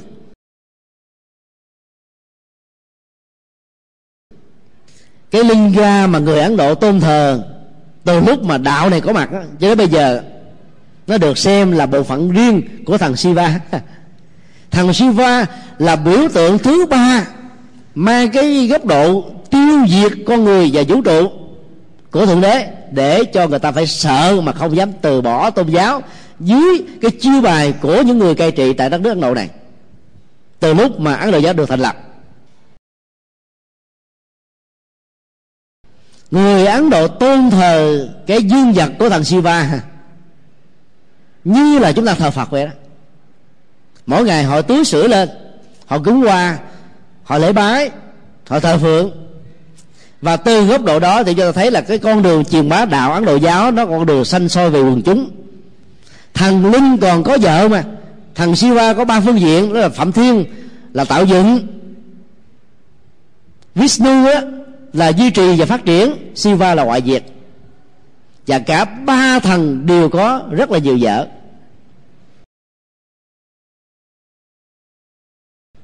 Thì con người tại sao không được người có vợ có con? Như vậy đó là cái cách để nhân rộng cái nhân số quần chúng của ấn độ giáo. Mà sau này hồi giáo đã bắt trước và cho phép mỗi một người đàn ông có bốn vợ. Nó là cái cách để mà truyền bá dân số thôi. Đó là chiêu bài chính trị tôn giáo. Tại rất nhiều đền thờ của ấn độ giáo ngày nay ví dụ như đền thờ uh, mặt trời ở miền nam karataka thì cái tháp thờ đó nó cao đến là bốn mấy mét. Mỗi một mặt như vậy ở cái đế là mười mấy mét. Nó có cả hàng trăm cái tư thế giao dập của các thần linh. Thường thần linh và thượng đế còn giao dâm thì huống hồ con người không được quyền. Và đó là cách để nhân dân số phật uh, quần chúng theo ấn độ giáo lên. Và người ta đã nâng cái tình dục trở thành một nghệ thuật nó gọi là kinh tình dục kama sutra và đã được nâng lên như là một góc độ văn hóa. Người ấn độ tự hào rằng họ có cái văn hóa tính dục trước cái thế giới phương tây đến cả mấy ngàn năm. Đó là một văn hóa thế tục. Đức phật thích ca trong cái con đường trung đạo phát hiện ra, phải đi ngược lại con đường đó. Cho nên đức phật mới nói con đường của ngài là con đường ngược dòng, con đường ngược đời. Nhớ nhất là ngược với truyền thống của bà là môn giáo mà nếu đức phật không phải xuất thân là thái tử của dòng họ thích ca, có nghĩa đức phật đã bị ám sát chết rồi. Không phải đơn giản đâu. Vì cái thân thế của ngài làm cho người ta không dám đụng đến. Vì đụng đến ngài là đụng đến cương quốc Sakya lúc bấy giờ. Và khi ngồi dưới cỏ các tường, dưới cỏ bồ đề, đức phật đã phát nguyện, dầu thịt nát xương tan, nếu không thành đạo, nhất khoát là không rời khỏi cội bồ đề này. Thì một lần nữa chúng ta thấy là chí quyền được tái lập lần thứ hai ta phải hâm nóng chí nguyện. Cứ sau vài tháng vài năm nó chí nguyện nó bị trùng trùng bước mở gối dùng chân. Bởi vì ta thấy rất nhiều người đi trước chúng ta đã bị thói thất lè phè. Mất đi cái chí nguyện ban đầu làm cho mình làm nản chí theo. Có nhiều người đi ngược lại cái chí nguyện mà họ đã phát nguyện làm cho chúng ta khủng bố niềm tin hay là bị uh, thói thất niềm tin. Rất nhiều người đã bỏ bởi vì chán nản và nghĩ rằng là con đường lý tưởng mà mình đã đi theo đó nó không còn nữa cho nên họ đã trở thành một con người hoàn toàn khác. Đức phật không như thế. Bao nhiêu người bà la môn bao nhiêu sa môn đi trước ngài đã thất bại nhưng ngài vẫn không có sân lòng sân trí và còn phát nguyện lớn hơn nữa. Và nhờ sự phát nguyện đó và nhờ con đường trung nào đó ngài đã trở thành bậc tuệ giác lớn nhất trong lịch sử của nhân loại. Cho nên mỗi khi làm một việc gì, việc gì quan trọng và lớn đó các vị hòa thượng các vị tôn đức các vị tổ sư khuyên dạy chúng ta là phải phát đại nguyện. Đại nguyện đó nó có nhiều hình thức. Có người phát nguyện đó là tụng mỗi một chữ kinh pháp hoa là lại một lại. Là viết gì cũng thành. Có người tam bộ nhất bái có người là đốt một ngón ngón tay có người đó thì à, à, phát nguyện độ sinh vân vân. Hẹn hứa với phật là sau khi thành công cái này sẽ làm một cái chuyện gì đó rất là lớn có những cái phát nguyện là đáng làm, có những phát nguyện không nên. Ví dụ ta mỗi dứt bái ngày nay được người ta ca tụng. Cái đó là một khổ hạnh mà đức phật đã phê phán rất là nặng ngày xưa, và đức phật đã từng làm như vậy, đã không thành công. Cái phong trào tam bộ đức bái là do trung quốc tạo ra. Đứng đầu là ngài hòa thượng ưu vân. Trong cái phong trào trung cộng à, cai trị đất nước trung hoa, thì hòa thượng đã phát đại nguyện để mong cho đất nước này được thay đổi. Cho ngày tam mộ dứt bái. Và lúc đó nó gây một cái ảnh hưởng người xã hội và tâm rất là lớn. Thì nó có khác. Hòa thượng tiên hóa là học trò mấy đời của hòa thượng ờ, hư vân. Có mặt ở tại ờ, hoa kỳ, cũng trong cái biến cố của ờ, trung cộng. Làm ra dạng phật thánh thành. Và hòa thượng đã phát đại nguyện lớn là không không có ngủ nặng nó cũng là một loại khổ hạnh cho nên sau khi hòa thượng qua đời đó, thì cái phong trào của dàn phật thánh thành gần như nó không có còn là cái gì nữa. Chùa to, phật lớn, ấy thế mà không có bao nhiêu người tu. Bây giờ cũng có một vài chục người tu. Tu theo cái hạnh là không không có nằm ngủ, mà chỉ ngủ ngồi thôi. Cái này đức phật không dạy, và đức phật đã khuyên là không nên làm như vậy. Có rất nhiều vị vẫn phát nguyện làm như thế. Và phật tử rất là thích những người phát nguyện như vậy, bởi vì ít nhất nó nó nói là một cái chí nguyện kiên cường bất khuất nhưng nó không thể là một con đường trung đạo mà đức phật đã đi. Thì hòa thượng khánh thành đã hòa thượng um, và phật khánh thành đã độ rất nhiều người mỹ. Trong đó có hai thầy tên là thầy um, hằng uh, hằng dự và thầy um, hằng vũ. Thì hai thầy đó đã phát nguyện năm 1974 tam bộ nhất bái đã cầu nguyện hòa bình thế giới. Hai thầy làm rất hay đi sau hai thầy đó là cả một đoàn xe công nhông để đựng các tặng phẩm cúng dường của ba tánh. Nó tạo một cái ý thức kêu gọi hòa bình và sử dụng cái số tiền và tặng phẩm từ thiện này đó cho các hoạt động từ thiện ở châu phi và kêu gọi hòa bình khắp thế giới. Trong đó có hòa bình đối với việt nam. Nó có một ý nghĩa hoàn toàn khác. Nó đây rất là hay. Mặc dù cái phương pháp khổ hạnh đó nó không đúng còn đốt ngón tay thì không có lợi ích gì hết trơn. Ta đốt bằng cái loại hương trầm đặc biệt, quan trọng nhất trên cuộc đời đức phật còn không thèm. Đức phật còn dạy chúng ta là cúng bằng hương giới, tức là đức, hương định là tu tập, và hương tuệ đó là phát quan tuệ giác. Và dấn thân phục gì cho cuộc đời là cúng dường đức phật thiết thực nhất. Đức phật đã nói trong luật, còn ngón tay này đốt lên nó thuốc quắc à. Mà mình nghe cái mùi này nhiều, thế nào cũng bị ung thư lỗ mũi hay là ung thư phổi thôi. Không có giá trị gì đâu. Ấy thế mà cũng có nhiều người phát tâm làm như thế. Trung Hoa đã tạo ra những khổ hạnh mới là khuyến khích các người xuất gia ngay cái ngày thọ giới phải đốt một liều là sa di sa di ni. Ba liều cho tỳ kheo tỳ kheo ni. Rất nhiều vị trụ trì của thiếu lâm tự đã đốt cả 12 liều. Cái đó là một là một loại khổ hạnh, không cần thiết. Đức phật không dạy những thứ này. Đức phật dạy là phải giữ sức khỏe, làm đạo phụng sự cho cuộc đời thì tốt hơn là từ nhỏ, chúng tôi đã không thích cái này. Đến giờ quý vị thấy không có đốt nào, chứ không có liều nào. Hay người hỏi, thầy mới tu hả? Đúng, mới tu. Tu ở kiếp này là mới tu thôi, chứ sao? Cần gì phải đốt nhiều mới là tu nhiều, phải không ạ? Đạo phật đại thừa rất là dấn thân. Từ một con người có hai bàn tay dấn thân làm chưa đủ, các ngài đã triết lý hóa ra tượng nghìn tay nghìn mắt. Tức là làm 500 lần so với người bình thường tự giác một mình chưa đủ, phải tự giác tập thể 500 người mới đủ. Đó là tinh thần tập thể, tinh thần hòa hợp, tinh thần đoàn kết.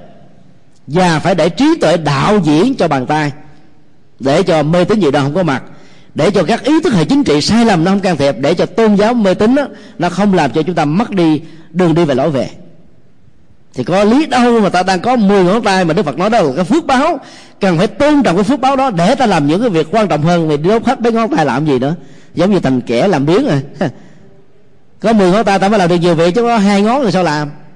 Có nhiều thầy cứ đốt, cứ nằm đốt ngón ngàn năm đốt ngón. 10 năm là đốt hết 10 ngón, trở thành là bàn tay cùi. Nhiều người bị cùi, người ta phát nguyện làm sao hết cùi. Và ngày nay đó, cùi không phải là cái bệnh chết như làm hàng mặt tử ngày xưa nữa. Nó là cái phước tập thể của chúng ta trong thế kỷ 20 trở đi.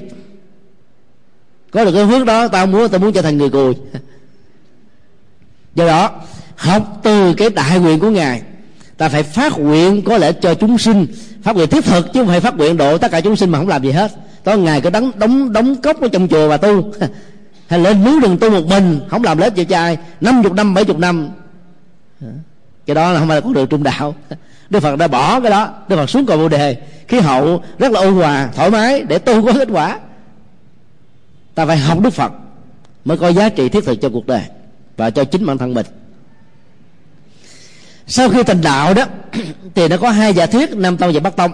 Giả thuyết nam tông là cho rằng là 49 ngày đầu tiên đó thì đức phật à, không làm gì hết, không giảng kinh. Và còn muốn nhập biết bàn đó, bởi vì chán nản. Cái diễn trình đó được mô tả như sau.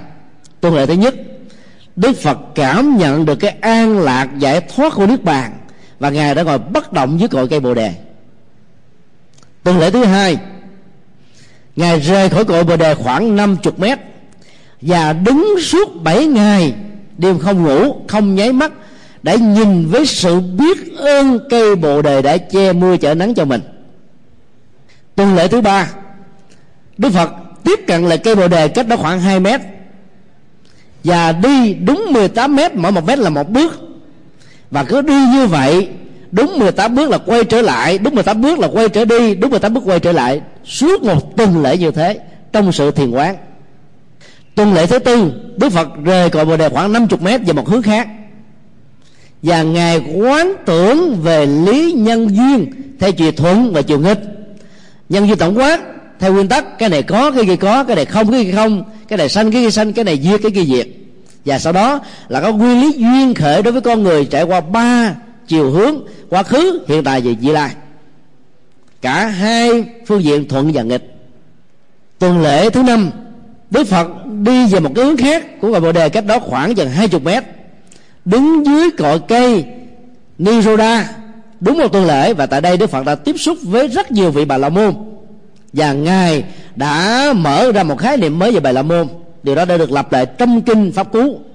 Theo ngài, không phải sinh ra người ta làm bà la môn theo ngài không phải vì huyết thống mà người ta trở thành bà la môn. Không phải vì giai cấp mà người ta làm bà la môn. Mà đức phật nói muốn trở thành một vị bà la môn chân chính phải tu luyện đạo đức phải chọn được con đường tâm linh phải sống một cách nghiêm túc và phải chứng đắc được giác ngộ và giải thoát. Nói một cái khác là đức phật đã xóa sổ giai cấp bằng học thuyết đó ở ngay cái tuần lễ thứ năm. Và tuần lễ thứ sáu đó đức phật đã rời cội bồ đề khoảng um, 200 mét khoảng 120 mét. Về một hướng khác. Và đứng ở ngoài về trời trời nắng. Và lúc đó có một con uh, con rắn mù đã phát tâm che chở đức phật. Con rắn mù này nó được là con rắn uh, chúa rất là to. Thì ta mới nói là cái tường trường sinh học tâm linh của ngài lớn lắm. Cho nên dù nó mù không thấy nó vẫn cảm nhận được cái sự bình an cho nên nó phát nguyện trở thành là người vệ sĩ của đức phật. Mà kinh điển không mô tả là đức phật đứng đó để làm cái gì. Không có đó. Chỉ đó là đức phật đứng ngồi như thế là suốt một tuần lễ thôi. Và tuần lễ thứ bảy thì đức phật là tiếp cận lại gần cây bồ đề cách đó khoảng chừng là 15 mét bên một cái cây rừng. Tại đây thì có hai vị à, đại gia tỷ phú đến dân cúng à, bánh sữa cho đức phật và đức phật đã thành lập nhị bảo đó là phật bảo là chính ngài. Và pháp bảo là bài giảng đầu tiên. Nói về um, cái ờ, chuyện um, tu tập tâm tâm tâm tính. Đó là bảy tuần lễ đầu. Và sau đó đức phật muốn nhập niết bàn theo lời thỉnh cầu của ma. Ma nói như thế này. Này bậc giác ngộ kia, ông đừng có lầm tưởng rằng là với cái nỗ lực và chí nguyện của ông ông có thể đổ cả cuộc đời. Thế giới này là thế giới của ta. Dưới sự kêu quản của ta, ngươi không thể nào thành công được đâu. Hãy tốt hãy biết khôn mà nhập niết bàn cho sớm. Đức phật đã cảm thấy chán nản vô cùng vì nghĩ rằng là cuộc đời này bị dướng mù mù. Của vô minh, của nghiệp chướng, cho nên không thể nào cảm nhận được chân lý cao thượng mà ngài mới khám phá. Đó là con đường bát chánh đạo, tức là con đường trung đạo. Hay nói rộng hơn là tứ diệu đế. Lúc đó thì chúa trời, chúa danh sưng quá thân Sahambati đã thưa thỉnh Đức Phật ba lần và ông nói như thế này, dầu cuộc đời này bị mù, dầu cuộc đời này bị vô minh, dầu cuộc đời bị si mê, dầu cuộc đời này bị sân hận, nhưng vẫn có người tiếp nhận được chân lý nhiệm màu. Chẳng hạn như là tôi và nhiều người khác. Cho nên xin như lai thế tôn chớ dội nhập niết bàn mà cuộc đời này bớt đi cái cái cơ hội quý, mất đi cái cơ hội quý. Sau ba lời thỉnh cầu đó, đức phật mới chịu pháp luân tức là mới đi về giường nai cái đó 250 cây số. Chúng ta thấy, cái dữ liệu mô tả này là hoàn toàn mâu thuẫn với cái tính cách của đức phật. Là một người vô cùng dứt khoát và có một cái bản lĩnh và có một cái lý tưởng vô cùng to lớn vì lợi ích cho số đông, vì lợi ích cho chư thiên và loài người. Không thể nào có một sự mâu thuẫn như vậy được. Chúng ta là người phàm thôi, mà nếu có chí nguyện thường thường, ta đã còn có nhất quán trước và sau huống hồ là đức phật. Cho nên ta được phép đặt vấn đề về cách mô tả trong kinh điển Bali, cũng như là trong kinh điển từ mà theo chúng tôi, là được thêm thắt vào sau với mục đích là truyền bá đạo hay là cải đạo thôi, cho người ta đến với đạo Phật dễ dàng hơn. Cái yếu tố cuối cùng của câu nói là cho chúng ta được quyền suy luận như thế. Phạm thiên sahamati là đấng chúa trời của ấn độ giáo mà đứng ra thưa thỉnh đức phật ba lần cũng giống như là đã giao cái thế giới mà ông đã cai trị bao nhiêu năm qua. Với ba phương diện, tạo dựng, phát triển hủy diệt, bây giờ đã nhường ngôi lại cho như lai thế tôn. Thì như vậy, những người theo ấn độ giáo thà theo đức phật chơi đòi chứ theo cái ông mà đã làm đệ tử đức phật. Tức là theo ông tổ, tốt hơn là theo ông thầy. Đó là cái cách cải đạo hết sức là đặc biệt. Mà các tổ đã phương tiện thêm thắt vào dưới góc độ là dân học. Nhưng vì là thêm thắt về sau cho nên có rất nhiều sự sơ hở. Đó là sự thiếu nhất quán về tâm tính của đức phật. Khi còn là thái tử, khi còn là một người mới xuất gia, khi còn là một nhà tâm linh, và khi còn là một người quyết tâm tu với ngọn đề, và khi còn là một người giác ngộ. Nó không có nhất quán với nhau. Theo mô tả của kinh điển, chứng được sơ quả là ta đã không còn cái tính do dự, cái hoài nghi, cái nghi hoặc là mất rồi huống hồ là đức phật đã chứng được giác ngộ giải thoát tuyệt đối. Cái quyết chí của ngài muốn giải phóng cái nỗi khổ niềm đau của kiếp người, của các chúng sinh cho nên ngài mới đi tu. Để lại sau lưng biết bao nhiêu là sự thương tiếc của cha, của vợ, của con, của thần dân, của ba tánh. Và ngài đã trả lời cái sự ra đi đó bằng sự giác ngộ giải thoát. Chứ không có lý do gì là mới thành đạo, giác ngộ được thì ngài đã muốn nhập niết bàn. Chuyện đó là chuyện không thể nào chấp nhận được vì muốn cải đạo những người theo ấn độ giáo mà các tổ đã thêm như thế, nhưng để làm hạ thấp cái tội giác của đức phật là còn do dự trần trừ không dứt khoát. Không cảm thấy rằng là cái con đường tự giác đó có nhiều người tiếp nhận được, mà phải đợi cho ông phạm thiên, chúa trời sa ma ti nói điều đó thì đức phật mới cảm thấy là an lòng và vững tin. Điều thứ hai mà các tổ muốn đưa ra đó là giáo pháp cao thượng muốn có giá trị phải có người thu thỉnh. Thu thỉnh một lần vẫn chưa đủ, phải ba lần bốn lượt mới bắt đầu chịu pháp luân. Ý là như thế. Chứ không hay. Đức phật đâu có làm eo làm sách như thế. Đức phật truyền bá mà đức phật đã nói là giáo pháp của ngài đó giống như những chiếc lá trên tay ngài không có dấu giếm gì hết á. Ai cũng có thể nhìn thấy được hết so với những chiếc lá trong rừng. Cái mà ngài biết á là rất là thiết thực là vô hạn. Cái mà ngài truyền bá là chỉ cái thiết, thiết thực thôi chứ không phải là cái vô hạn. Cái vô hạn người ta làm sao theo nổi? Cho nên đức phật không dấu giếm không có bí truyền trong giáo pháp. Chỉ có hiển giáo nói đến đâu là mọi người có thể hiểu đến đó. Đức phật làm được thì chúng ta cũng làm được. Đây là cái tinh thần lịch sử từ đức phật lịch sử. Còn kinh điển đại thừa mô tả sau khi giác ngộ đức phật thuyết giảng kinh um, hoa nghiêm 21 ngày cho các vị bồ tát. Sau đó giảng những bài kinh cho chư thiên rồi đức phật mới nghĩ đến con người và đức phật đã tìm đến um, sa đá để độ năm anh em đồng tu. Cái dữ liệu đó nó hoàn toàn khác nhau. Dữ liệu của đại thừa thì nó có vẻ tích cực hơn. Đối với đức phật đó, là một người rất là biết ơn. Học thuyết mà bốn ơn của đức phật đó, nó liên hệ đến cuộc đời của ngài nhiều lắm. Ngài biết ơn gia du đà la không phải kiếp này mà nhiều kiếp về trước. Ngài đã biết ơn vua tịnh phạn. Ngài đã biết ơn tất cả những những người dân tộc ấn độ và biết ơn tất cả mọi chúng sinh và biết ơn Sujata đã giúp cho ngài có được mạng sống lần thứ hai. Và đạo phật tái sinh và có mặt thật sự là từ Sujata thôi. Cho nên ngay cái làng Sujata người ta đã làm một cái tháp lớn hơn cả cái tháp thờ phật nữa. Đó là một điều hết sức là hay và có ý nghĩa. Bởi vì không có Sujata thì không có đức phật thích ca. Thì học thuyết biết ơn và nhất là giải phóng phụ nữ là nó gắn liền với đạo phật và đức phật rất là lớn. Từ những hình ảnh của Sujata biết ơn năm người bạn đồng tu, cho nên ngài mới phát tâm độ và đi 250 cây số để độ những người này. Độ bạn đồng tu nó khó khó lắm. Độ người dương nước lại nó dễ. Còn bạn đồng tu, thì ta nghĩ rằng là ta ngang với mình, thậm chí ta hơn mình nhất là kiều trần như đã từng là một nhà tiên tri mà. Đức phật đã giảng bài kinh à, tứ diệu đế, được gọi là bài kinh chuyển pháp luân tại sa náp rất may mắn đây là những bậc thượng cơ cho nên là tiếp nhận được cái chân lý con đường trung đạo và đã trở thành bậc giác ngộ. Từ đó đức phật đã truyền bá tâm linh của ngài thông qua năm vị này và con đường tâm linh đó nó mở mang khắp mọi nơi mọi chốn. Ngày qua tại chùa phổ qua chúng tôi đã phân tích cái yếu tố đức phật đã không giữ lời hứa với vua tăng bà sa la khi ngài là một nhà tâm linh mới rời khỏi dương thành ca tỳ la vệ và đi ngang ma kiệt đà trên đường đến uh, rừng khổ hạnh nhà vua này muốn nhường nửa dân sơn. Và đức phật đã từ chối vì cái mà ngài cần á, là tâm linh chứ không phải là dương vị. Thì nhà vua có yêu cầu là đức phật đổ ngày trước nhất. Đức phật đã hứa, nhưng đức phật đã không làm.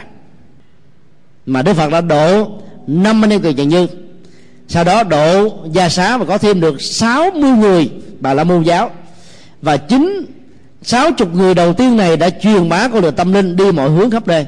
Cho đó đức phật mới trở về lại bồ đề đạo tràng để độ ba anh em ca diếp. Tới đi hai trăm năm chục cây số nữa để độ cho năm anh em ca diếp. Rồi sau đó mới trở về độ vua Tăng bà sa la. Không phải là không có lý do. Là bởi vì tầng bà sa la là điểm tựa về phương diện vật chất và kinh tế của rất nhiều nhà tâm linh. Trong đó có bà là môn giáo, trong đó có kỳ đại giáo, trong đó có sa môn giáo. Nếu đức phật về độ vua tầng bà sa la trước thì sẽ tạo ra một sự hiềm khích rất lớn ở các nhà bà la môn này. Và do đó, là con đường tâm linh của đức phật sẽ không được đánh giá một cách nghiêm túc. Còn độ năm anh em người trận như vốn là năm người có tầm ảnh hưởng lớn trong cộng đồng tâm linh. Thì lúc đó, năm vị này sẽ độ các vua chúa khác và lúc đó vua chúa đến với phật và bà la môn đã đến với đức phật rồi thì cái chuyện mà đạo phật được chấp nhận như là một con đường tâm linh mới rất là dễ dàng. Và điều đó đã làm cho đức phật quyết định về lại bồ đề đạo tràng đến cái vườn ulu Tàng loa để độ ba năm ca diếp, mà bản thân ba năm này là ba nhà tâm linh lớn, có đồ chúng một ngàn hai trăm vị. Các nhà tâm linh mà theo đức phật rồi thì các vua chúa phải xèo thôi. Cho nên đức phật không có dựa vào chính trị và quyền lực, mà phải dựa vào tâm linh. Tâm linh mà ủng hộ thì mọi thứ đều xong, còn chính trị chỉ có một giá trị nhất thời thôi. Đó là cái chiều sâu tuệ giác mà đức phật đã khám phá. Chúng ta nên theo đừng bám vào một ý thức hệ chính trị nào vì nó chỉ có tạm thời vài chục năm mà thôi. Ta có thể bị nghịch cảnh rồi nó sẽ trôi qua. Không ai có thể phá được đạo phật. Thì con đường quá độ um, nó kéo dài đến cả um, 49 năm theo uh, Bắc Tông 45 năm theo Nam Tông, mà thời gian không cho phép để nói hết những thứ này. Chúng tôi chỉ uh, nêu ra một vài cái uh, sự kiện độ khác, nó có ý nghĩa lớn như là những bài học đó là Đức Phật độ à, cấp cô độc. Nhờ độ cấp cô độc á, mà cái giới thương gia đã đến với Đức Phật rất là nhiều. Cấp cô độc là một người rộng lượng rồi. Khi nghe một bài pháp của đức phật đó, tâm trí ông được mở và ông trở thành đại lượng hơn nhân từ hơn. Nên từ cái tên gọi là tu đạt người ta đã tôn vinh ông trở thành cấp cô độc người dưỡng nuôi cho những kẻ bất hạnh ở trong cuộc đời. Và cấp cô độc đã phát tâm uh, tìm một mảnh đất lý tưởng để cúng cho đức phật và tăng chúng. Và mong là đức phật đừng có văn du đây đó nữa. 25 năm đầu tiên Đức Phật ờ, có văn du khắp ở đây. Nhưng 25 năm sau đó thì Đức Phật ở yên một chỗ đó là ở uh, Vương Xá. Và cái chùa mà Đức Phật cư ngụ đó là chùa Kỳ Viên. Gọi tắt có chữ viết đầy đủ là kỳ thọ cấp cô độc viên lấy chữ đầu và chữ cuối là kỳ duyên. Đến đây đó, vào à, thời điểm này thì ta thấy cái giường này nó vẫn còn đẹp. Nhưng nó không thể nào bằng với cái giường ngữ ngày xưa mà thái tử kỳ đà đã chăm sóc. Kỳ đà là con trai à, của vua ba tư nặc. Tức là anh em à, anh em với vua tỳ lưu ly đó. Thì thái tử kỳ đà là một người rất là chơi ngông ông rất là quý những tài sản của mình. Khi ông có cô độc tìm đến cái địa điểm đó đó ông thấy đây là một điểm lý tưởng cho tăng đoàn tu. Cho nên ông muốn kỳ đà bán cho ông. Kỳ đà đã nói chơi thôi.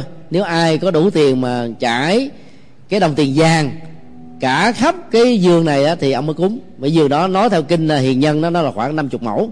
Bây giờ chúng ta đến thì nó còn khoảng chừng ba chục mẫu thôi. Các cái vùng xung quanh đã bị chiếm dân cư đã chiếm thì à, các cô độc đã làm. Và kỳ đà đã không thể rút lời hứa. Nhưng khi phát tâm cúng như à, phát tâm bán á, thì kỳ đà mới nghĩ như thế này. Cái người nhận tới là đức phật thích ca phải là một nhân cách siêu phàm lắm mới làm cho ông cấp cô độc này trọng nghĩa kinh tài. Từ đó ông mới phát tâm theo. Và ông mới nói với à, cấp cô độc hãy chia cái cơ hội cho ông. Là cấp cô độc cúng đất ông cúng cây. Còn ông nói ông bán là mới bán đất thôi ông đâu nó bán cây đâu. hả ông đâu nói nói chơi để cho không ai mua. Nhưng không ngờ có người dám làm liều chơi thiệt. Thì nhờ đó thì mới có được cái tình xá trúc lâm hết sức là lý tưởng. Tại đây đó thì chúng ta thấy còn là những phế tích thôi. Còn thầy xưa đó theo à, ký sự của ngài quyền tráng đó thì cái hương thất của đức phật tại à, trúc lâm đó tại tại, tại, tại kỳ viên á là nó là một cái à, tòa chính tầng bằng gỗ quý gỗ trầm hương. Rất là đẹp. Đức phật đã ở suốt đó là 24 năm trường ở đây ta học được một cái um, cái cái cái, cái hay đó đó là đức phật cũng đã bắt đầu trung đạo với cái con đường chiều mã của ngài. Trước đây, trước đây thì ngài khuyên là mỗi tu sĩ mỗi ngày ngủ một một đi với một gốc cây thôi để khỏi bị chấp trước. Rồi sau này đức phật đã chấp nhận ở yên một chỗ mà ngài ở luôn cả hai bốn năm tại đây. Thì đó là cũng là con đường trung đạo về vấn đề tự viện này. Và cái chùa mà trúc lâm á từ chùa um, chùa kỳ viên là chùa rất là to. Trúc lâm cũng là chùa rất là to miễn là không bị đắm trước ở trong các cái phương tiện cúng kính của quần chúng và biến chúng như một công cụ để phụng sự xã hội là được. Chứ đừng có à, quá cực đoan như là kỳ đại giáo không có nhận bất cứ cái gì. Hay là như sa môn giáo cũng không nhận bất cứ cái gì. Hay là các vị bà la môn giáo khổ hạnh trên đường sâu mà không thèm xây các chùa. Đức phật là cái người gần như là đầu tiên xây, cho phép xây dựng chùa. Làm cái cơ sở tâm linh nó cũng là một cái trung đạo nhờ đó mà chúng ta bây bây giờ chúng ta có giảng đường ta có uh, trường lớp ta có nhiều cái phương tiện để để cho quần chúng đến bái giếng chứ. Còn không làm sao phật giáo truyền bá được phải không ạ? À? như vậy là muốn độ người thân ta phải có cái cách uh, phát tâm để tạo cho người khác uh, có cái đà. Giống như cấp cô độc phát tâm thì kỳ đà là bạn của cấp cô độc kỳ đà cũng phát tâm theo. Thì ai làm người nắm các công ty xí nghiệp là có một vai trò lớn ở trong các cộng đồng á hay trong quốc gia mình nên phát tâm làm việc lành thì những người khác người ta sẽ à, ăn ké mình. Bây giờ đó xã hội được lệ lạc. Thì tại um, thành dương xá này thì đức phật đã độ ông um, angulimala ương hoặc ma la. Một tướng cướp một nhà khủng bố trở thành một bậc thánh. Cái câu chuyện đó thì ai cũng biết rồi. Và chúng tôi cũng đã giảng tại buổi giảng đầu tiên ở chạy tù K20 quy dùng trong tỉnh Bến Tre quý vị có thể nghe lại bài giảng đó chúng tôi muốn nói một điểm đó cái tháp mà các vị um, thánh tăng ở tại Ấn Độ dựng cho tôn giả vô não sau khi cho chứng chứng quả đã thay đổi cả cuộc đời của mình đó nó lớn còn hơn cái tháp của Đức Phật ở tại Bồ Đề Đậu Tràng. Nó lớn hơn cái tháp thờ Phật ở kusinaga nơi Đức Phật chậm niết Bàn. Nó lớn hơn cả cái tháp là Đan Mát nơi Đức Phật chuyển pháp luân nó lớn hơn cả cái địa điểm đánh dấu nơi Đức Phật đang sinh. Ta thấy là hai cái tháp mà được xem là lớn nhất đó là cái tháp của ương hoặc ma la và cái tháp của sujata là thôn nữ dân sữa đó. Cái kia là một cái ơn nghĩa, nhờ đó mà có được đức phật như là một bậc minh triết. Còn một bên đó là để khích lệ cho những mảnh đề bất hạnh mà chính họ đã tạo cho họ trở thành nạn nhân thông qua các hành động phi pháp, phi đạo đức và cải thiện đời sống của mình để mở cửa hạnh phúc cho cuộc đời. Cho nên các vị thánh tăng tại ấn độ đã làm cái tháp của vô não lớn vô cùng, để cho thấy rằng là cái quá khứ không phải là chuyện quan trọng, cái hiện tại và tương lai mới là hay. Cho nên đừng nên mặc cảm tội lỗi của mình mà hãy nỗ lực phấn đấu để làm mới. Từ đó, ta làm cho cuộc đời được được đẹp và được hạnh phúc. Cho cái tháp đó rất là ấn tượng. Sau 49 năm còn quá hay là 24 năm à, 45 năm còn quá theo năm tông đó. Thì Đức Phật bây giờ bắt đầu à, từ à, thành xá vệ hướng đến tỳ xá ly. Mà nhiều năm trước tại đây đó Đức Phật đã độ um, dì mẫu độ Gia Du Đà La là vợ và độ 500 um, uh, phụ nữ quý phái để giải phóng thân phận phụ nữ trên cuộc đời này. Còn vấn đề là bác hạnh pháp như chúng tôi đã nói nhiều lần đó là do người ta thêm vào vào sau cho nên nó, nó có mâu thuẫn về phương diện tư tưởng của đức phật. Nó mâu thuẫn về thời điểm thiết lập và giới luật. Mà chúng tôi đã phân tích rất rõ là tám điều đó nó có sáu điều liên hệ đến bố tác an cư kiết hạ trị phạt. Mà những điều này nó chỉ xuất hiện vào năm thứ 12 sau khi Đức Phật thành đạo. Trong khi đó cái thời điểm lịch sử mà Đức Phật độ 500 người nữ dòng họ Thích Ca là năm thứ sáu sau khi ngài thành đạo cho nên nó mâu thuẫn vô cùng. Không thể nào chấp nhận được. Vì người ta thêm vào, cho nên nó mới có mâu thuẫn. Chứ còn nếu là nó giữ lại lịch sử thì không có mâu thuẫn. Giới luật của nhà Phật được thành lập là khi nó có vấn đề. Nó có vấn đề đâu là thành lập ở đó. Để bảo hộ cái sự thanh tịnh của chúng tăng. Để bảo hộ cái quyền lợi ích của tập thể. Từ tỳ xá ly đức phật đến kusinaga cũng mấy trăm cây số từ kusinaga đến uh, lâm tỳ đi đó hay là vương Đình ga tỳ la vệ thì nó khoảng là 400 cây số. Và các nhà uh, nghiên cứu mới cho rằng là đức phật muốn trở về quê hương của mình lần cuối nhưng cuối cùng đức phật lại chết giữa được cái dữ liệu lịch sử đó đức phật à, ăn à, bát cháo bữa cơm cuối cùng do thuần đà cúng. Trong đó có một loại nấm độc. Ăn cái loại nấm độc rồi á, thì à, toàn thân của đức phật bị đau nhất. Cái bao tử nó hành hạ ngài vô cùng. Bây giờ thì ta có thể suy luận đó là một cái loại um, làm à, trúng thực. Có một số giả thuyết thì đức phật bị ung thư cuốn bao tử, bởi vì à, sáu năm khổ hạnh á, đã làm cho bao tử của ngài hoạt động không bình thường. Và cái loại nấm độc này đã làm cho cái ung thư đó nó tái phát mạnh hơn, cho nên đức phật đã bị à, qua đề về chứng bệnh đó trước khi ngài qua đời đó thì uh, kinh đại bát niết bàn của đại thừa đã mô tả là ngài đã nhập 28 lần. Chín loại thiền định sơ thiền nhị thiền tam thiền tứ thiền và tứ thiền vô sắc giới không vô biên thứ sức vô biên thứ vô tự thứ phi tự phi tự xứ. Và sau đó đức phật diệt à, nhập diệt thọ tưởng định để vô hiệu hóa cảm xúc và ý niệm để khống chế cơn đau vật lý. Và đức phật đã thành công cho nên đức phật đã khuyên nhắc chúng ta là hãy vận dụng phương pháp quán vô ngã và các phương pháp thực định này để vượt qua nỗi đau nếu thân thể này nó có vấn đề. Đó là những dữ liệu lịch sử. Ta đến đây ta phải thừa nhận cái chuyện sự kiện đó. Và mỗi khi ta bị đau, cứ đừng đến chùa mà cầu phật gia hộ cho mình hết đau. Mình phải thực tập cái bài pháp quán vô ngã và cái phương pháp của đức phật đã làm thì mới thành công. Đức phật còn có một bác sĩ riêng đó là jivaka là anh em cùng cha khác mẹ với um, a sa thế. Và chính vị bác sĩ này đã cứu giúp a sa thế đến với đức phật để sám hối cái tội lỗi giết cha của mình. Có một lần là đức phật bị um, a sa thế um, với đề bạc đa bài mu lăn tảng đá làm đức phật bị chảy máu và jivaka là người cứu chữa đức phật lành. Và mỗi lần trở trời đợi gió đó thì đức phật cũng bị cảm. Thì jivaka là người chữa lại cho đức phật cho nên khi bị bị bệnh vật lý, ta phải đến bác sĩ giỏi, nhà thương hay, để chữa trị. Phải ăn uống, sinh hoạt điều độ, làm việc là có bài bản. Ta mới giữ và đảm bảo được sức khỏe của mình.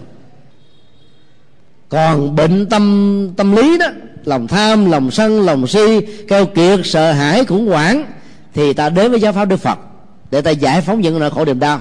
Bị bệnh về mê tín dị đoan bị bệnh về thằng quyền, bị bệnh về tứ hệ bị bệnh về chính trị về tôn giáo thì ta nhờ đến đức phật để giải quyết. Đức phật phải nhờ đến bác sĩ mà. Và đức phật chết vì cơn bệnh. Cho nên người đệ tử thời hiện đại này phải hết sức là thiết thực. Vì cái tính thiết thực và khoa học đó mà các bậc triết gia, các nhà khoa học thời hiện đại này đã đến với đức phật. Ta đừng tiếp cận đức phật dưới góc độ mê tín. Vì cái đó nó trái với tinh thần của ngài và ngài không thích ta tiếp cận vì góc độ này trước khi chết đức phật còn giảng bài kinh đại bán niết bàn, cả ngàn trang theo đại thừa. Rồi sau đó là kinh di giáo, mấy chục trang. Còn theo kinh nam tông đó, nhất là kinh trường bộ, thì đức phật đã giảng bài kinh đến mấy chục trang.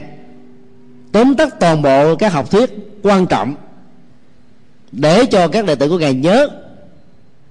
Cái dữ liệu đó thì nó khả tính hơn là kinh đại báo đức bàn ngàn, một ngàn trang. Đang lúc bệnh thì không thể nào nói nói nhiều như thế được dù sau đi nữa thì cả hai cái nguồn kinh điển đó đều có giá trị à, triết lý rất là sâu sắc để chúng ta học hỏi. Và anh chị ta học được bài học ở đây là trước cái chết á, vẫn còn làm việc. Và an nhiên tự trại trước sanh tử. Cho nên cái chết của đức phật đã trở thành bất hủ. Có những cái chết á, mỗi khi nghe đến chết người ta phải khạc nước miếng phỉ nhổ đó. Có những cái chết không ai thèm nhớ đến có nhiều cái chết dẫn sự khủng hoảng, có nhiều cái chết hết sức là lãng xẹt vô nghĩa, nhưng có những cái chết làm nên lịch sử. Đức Phật qua đời ở đường Ta La Sông Thọ. Nhưng học thuyết của ngài, chân lý của ngài vẫn tồn tại mãi, mà nói theo kinh đại bán nước bàn. Thì sự ra đi của ngài không phải là mất hận giống như là mặt trời, lặn vào cái buổi hoàng hôn. Ở nửa dòng trái đất này thì nó có mặt ở nửa dòng trái đất kia như là một bình minh mới. Cho nên đức phật qua đời sau mấy chục năm hoàng quá vậy thì cái là một con người cũng già, bệnh và chết. Cái mà đức phật đã đặt ra trước khi đi tu, cái mà đức phật đã quyết tâm giải quyết đó trong suốt thời gian tu khổ hạnh, cái mà đức phật đã chiếm nghiệm với cội bồ đề, cái mà đức phật hoằng pháp giảng kinh suốt 49 năm. Và cái đó cũng là quy luật bất di bất dịch nghìn năm trước nó vẫn thế nghìn năm sau nó vẫn như vậy, và nó là như vậy, là như vậy thôi. Cho nên các học thuyết trường sinh bất tử chỉ là một ảo giác hay là một lý tưởng không có thực. Vấn đề khác biệt giữa một người giác ngộ và người bình thường của chúng ta, đó là ta không bị sợ hãi, khống khống chế. Và ta không quan trọng quá cái thân thể này. Ta vẫy tay chào với nó và xem nó như là một chức năng và đức phật đã sử dụng cái khái niệm chức năng ở đây là một cổ xe. 80 năm sử dụng nó là quá nhiều. Có nhiều chiếc xe ta xài 3 năm 5 năm ta bỏ ra mua xe mới rồi. Đức Phật đã sử dụng 80 năm rồi có cái gì đâu phải đối tiếc. Ta nhớ cái hình ảnh đó, để giả sử mà cái chết nó đến với mình, dù là yếu hay là thọ đi nữa, ta vẫn hiểu đây là cổ xe. Và cái chết không phải mất hẳn ta tiếp tục tái sanh với một hình thức mới cho nên hãy quan hệ đón nhận nó để không bị lẳng quẩn trong cảnh giới ngạ quỷ và không làm lại khổ đau cho những người thân. Và để ta có một cái cuộc tái sanh hết sức là có ý nghĩa. Ta làm chủ được tái sanh như chính các vị lạc ma đã biết trước được sự ra đi đã biết trước được cái nơi sanh về đã biết trước được gia tộc của mình đã biết trước được cái tương lai của mình là ai. Với sự tóm tắt về uh, những uh, bước chân hoàn hóa của ngài chứ tôi à, chỉ muốn à, nói một điều duy nhất là bên cạnh đức phật tôn giáo mà chúng ta đã từng biết, thì ta nên tiếp cận đức phật dưới góc độ lịch sử và từ góc độ này theo chúng tôi, chúng ta sẽ thấy đức phật gần gũi với mình hơn. Đức phật cũng từng hưởng thụ như bao nhiêu người khác với tư cách là đông cung thái tử. Rồi ngài cảm thấy cái đó nó chỉ có lợi ích cho bản thân mình mà không có lợi ích cho ai, cho nên ngài từ bỏ nó đức phật đã từng sai làm về phương pháp luận trong sáu năm khổ hạnh trong quá trình quá độ tâm linh. Và đức phật đã rút kinh nghiệm. Nhưng đừng nên hiểu là muốn có được giác ngộ giải thoát phải trải qua khổ hạnh như ngài là sai lầm. Vấn đề là muốn có kết quả phải có giải pháp đúng, phương pháp đúng. Và sau khi giác ngộ giải thoát không phải do chính mình mà phải ứng thế độ sinh. Đó là lý do nếu ta đến bồ đề đậu tràng thì cái đế của cái tháp bồ đề đậu tràng đó, nó dài 15 mét mỗi cạnh. Nó có hình tháp trụ. Chiều cao nó là 52 mét. Và mỗi một cạnh 15 thước, nó chia là 15 phần. Mỗi một phần như vậy là có một đức phật. Nếu ta để ý thì có bốn tư thế đức phật thôi. Tư thế thứ nhất lặp đi lặp lại rất là nhiều lần là tư thế xúc địa. Giống như cái tượng mà ta chiêm bái tại chùa phổ quang, như là một phó bản mà quý vị đang có trên đây cái lòng bàn tay trái của đức phật áp vào cây gối trái của ngài. Và một lòng bàn tay phải thì để trước ngực. Đó là xúc địa. Xúc địa có nghĩa là tiếp xúc với trái đất, tiếp xúc với cuộc đời, tiếp xúc với con người dẫn tâm một xã hội, nhập thế để giải phóng nỗi khổ, điềm đau, bế tắc do chính trị, do tôn giáo, do mê tín, do tham sân si mà ra. Đó chính là tông chỉ của đạo phật tại việt nam và trung hoa thì người ta là không quan trọng cái um, thế ấn này, mà ta là quan trọng cái tư thế thiền định. Cho nên ta để tư thế thiền định làm chuẩn. Còn tại bồ đề đầu tràng, tư thế thiền định vẫn có, nhưng số tượng ít hơn là tế xúc địa.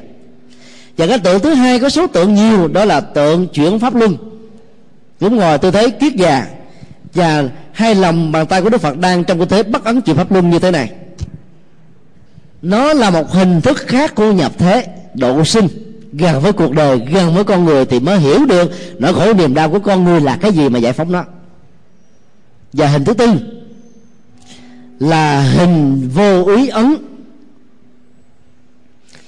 Bàn tay phải giơ lên như thế này, bàn tay trái cũng ngửa đưa xuống phía dưới, nó ờ, tiếp xúc với cuộc đời và mang lại cái sự bình an không sợ hãi mà đỉnh cao nhất của đó là hòa bình thế giới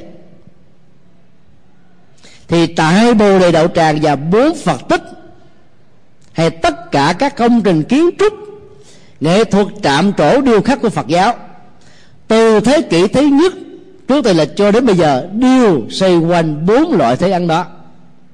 Hai tượng phật ở afghanistan bị taliban phá hủy, cái này mấy năm cũng là hai tượng phật với tư thế là vô ý ấn.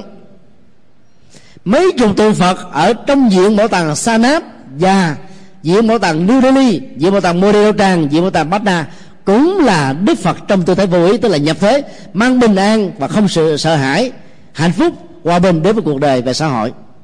Điều đó cho thấy đạo phật là đạo nhập thế, chứ không phải là đạo thụ động. Từ sự giác ngộ với cội đầu bồ đề mà đức phật chuyển pháp luân, giác ngộ đó là do thiên quán mà có. Nhưng cái tượng thiền quán không phải là tượng chính ở trong tháp bồ đề đậu tràng cũng không phải là tượng có số lượng nhiều ở trong tháp và xung quanh tháp bồ đề đậu tràng. Đó là điều mà ta phải suy nghĩ. Không phải là bỗng nhiên, không phải là vô cớ, không phải là tự nhiên, mà là cả một dụng ý, mà cả một nền triết lý rất là sâu sắc của đạo phật đã thấm vào trong cái nền văn hóa của điều khác và trạm trổ. Cho nên là đệ tử phật ngày hôm nay, ta phải học con đường nhập thế, chứ không phải là tu cho riêng bản thân mình, mà phải hết sức là thiết thực do đó quý vị nào mà nhìn thấy ở trên bầu trời có một cái hình hoa sen, hay là cái hình bồ tát quan âm, hay là hình đức phật a di đà mà nói là phật phóng quang tiếp dẫn để chứng minh cho chúng ta về một chân lý nào đó, nó đều là tưởng ấm mà nói theo kinh thủ lăng nghiêm. Ngày xưa, xa xưa đã từng có cái hiện tượng dân cẩu thế trên mây tạo ra con chó, hay là cây đa ông cuội làm gì có cây đa ông cuội với mặt trăng, nhưng mà người ta vẫn thích nó như thế, bởi vì cái tưởng tượng con người nó như vậy chứ không phải là có thật. Còn đạo phật xác định rất rõ, đức phật chỉ tồn tại dưới hình thức con người. Chứ không thấy dưới con thú, không với con vật, không với cây cỏ, không với bóng bóng trăng, không dưới, không với vì sao, không với mây, không phải trên bầu trời, không phải dưới lòng đất, không phải dưới biển khơi, mà là trên mặt đất, tượng trưng cho sự nhập thế và thiết thực với cuộc đời. Các dân học Jataka là dân học tiền thân đó, nó có rất nhiều dữ liệu của Ấn Độ giáo. Nó vay mượn lại từ Ấn Độ và cho rằng là Đức Phật đã có từng có kiếp làm nai, có kiếp làm sư tử, có kiếp này, tất cả cái đó là được thêm thắt vào sao? Không phải, không đúng của Đức Phật. Chỉ với tư cách là con người mới độ được nhiều chủng loại nhất. Ta độ cho con người đã đành. Ta độ cho các loài Phật khác, vì vì ta có lòng từ bi để bảo hộ chúng. Chứ là con vật thì không thể nào bảo vệ được con vật. Ta bảo vệ được con nai thì ta bị con cọp giết. Ta bảo hộ được con cọp thì bị con sư tử giết. Ta bảo hộ được con sư tử thì bị con voi giết con voi thì lại bị con chuột giết. Cho nên đức phật sẽ không bao giờ hiện thân dưới các hình thức là các loài động vật. Thì huống hồ là cỏ, cây, hoa, lá, trời, mây, non, nước.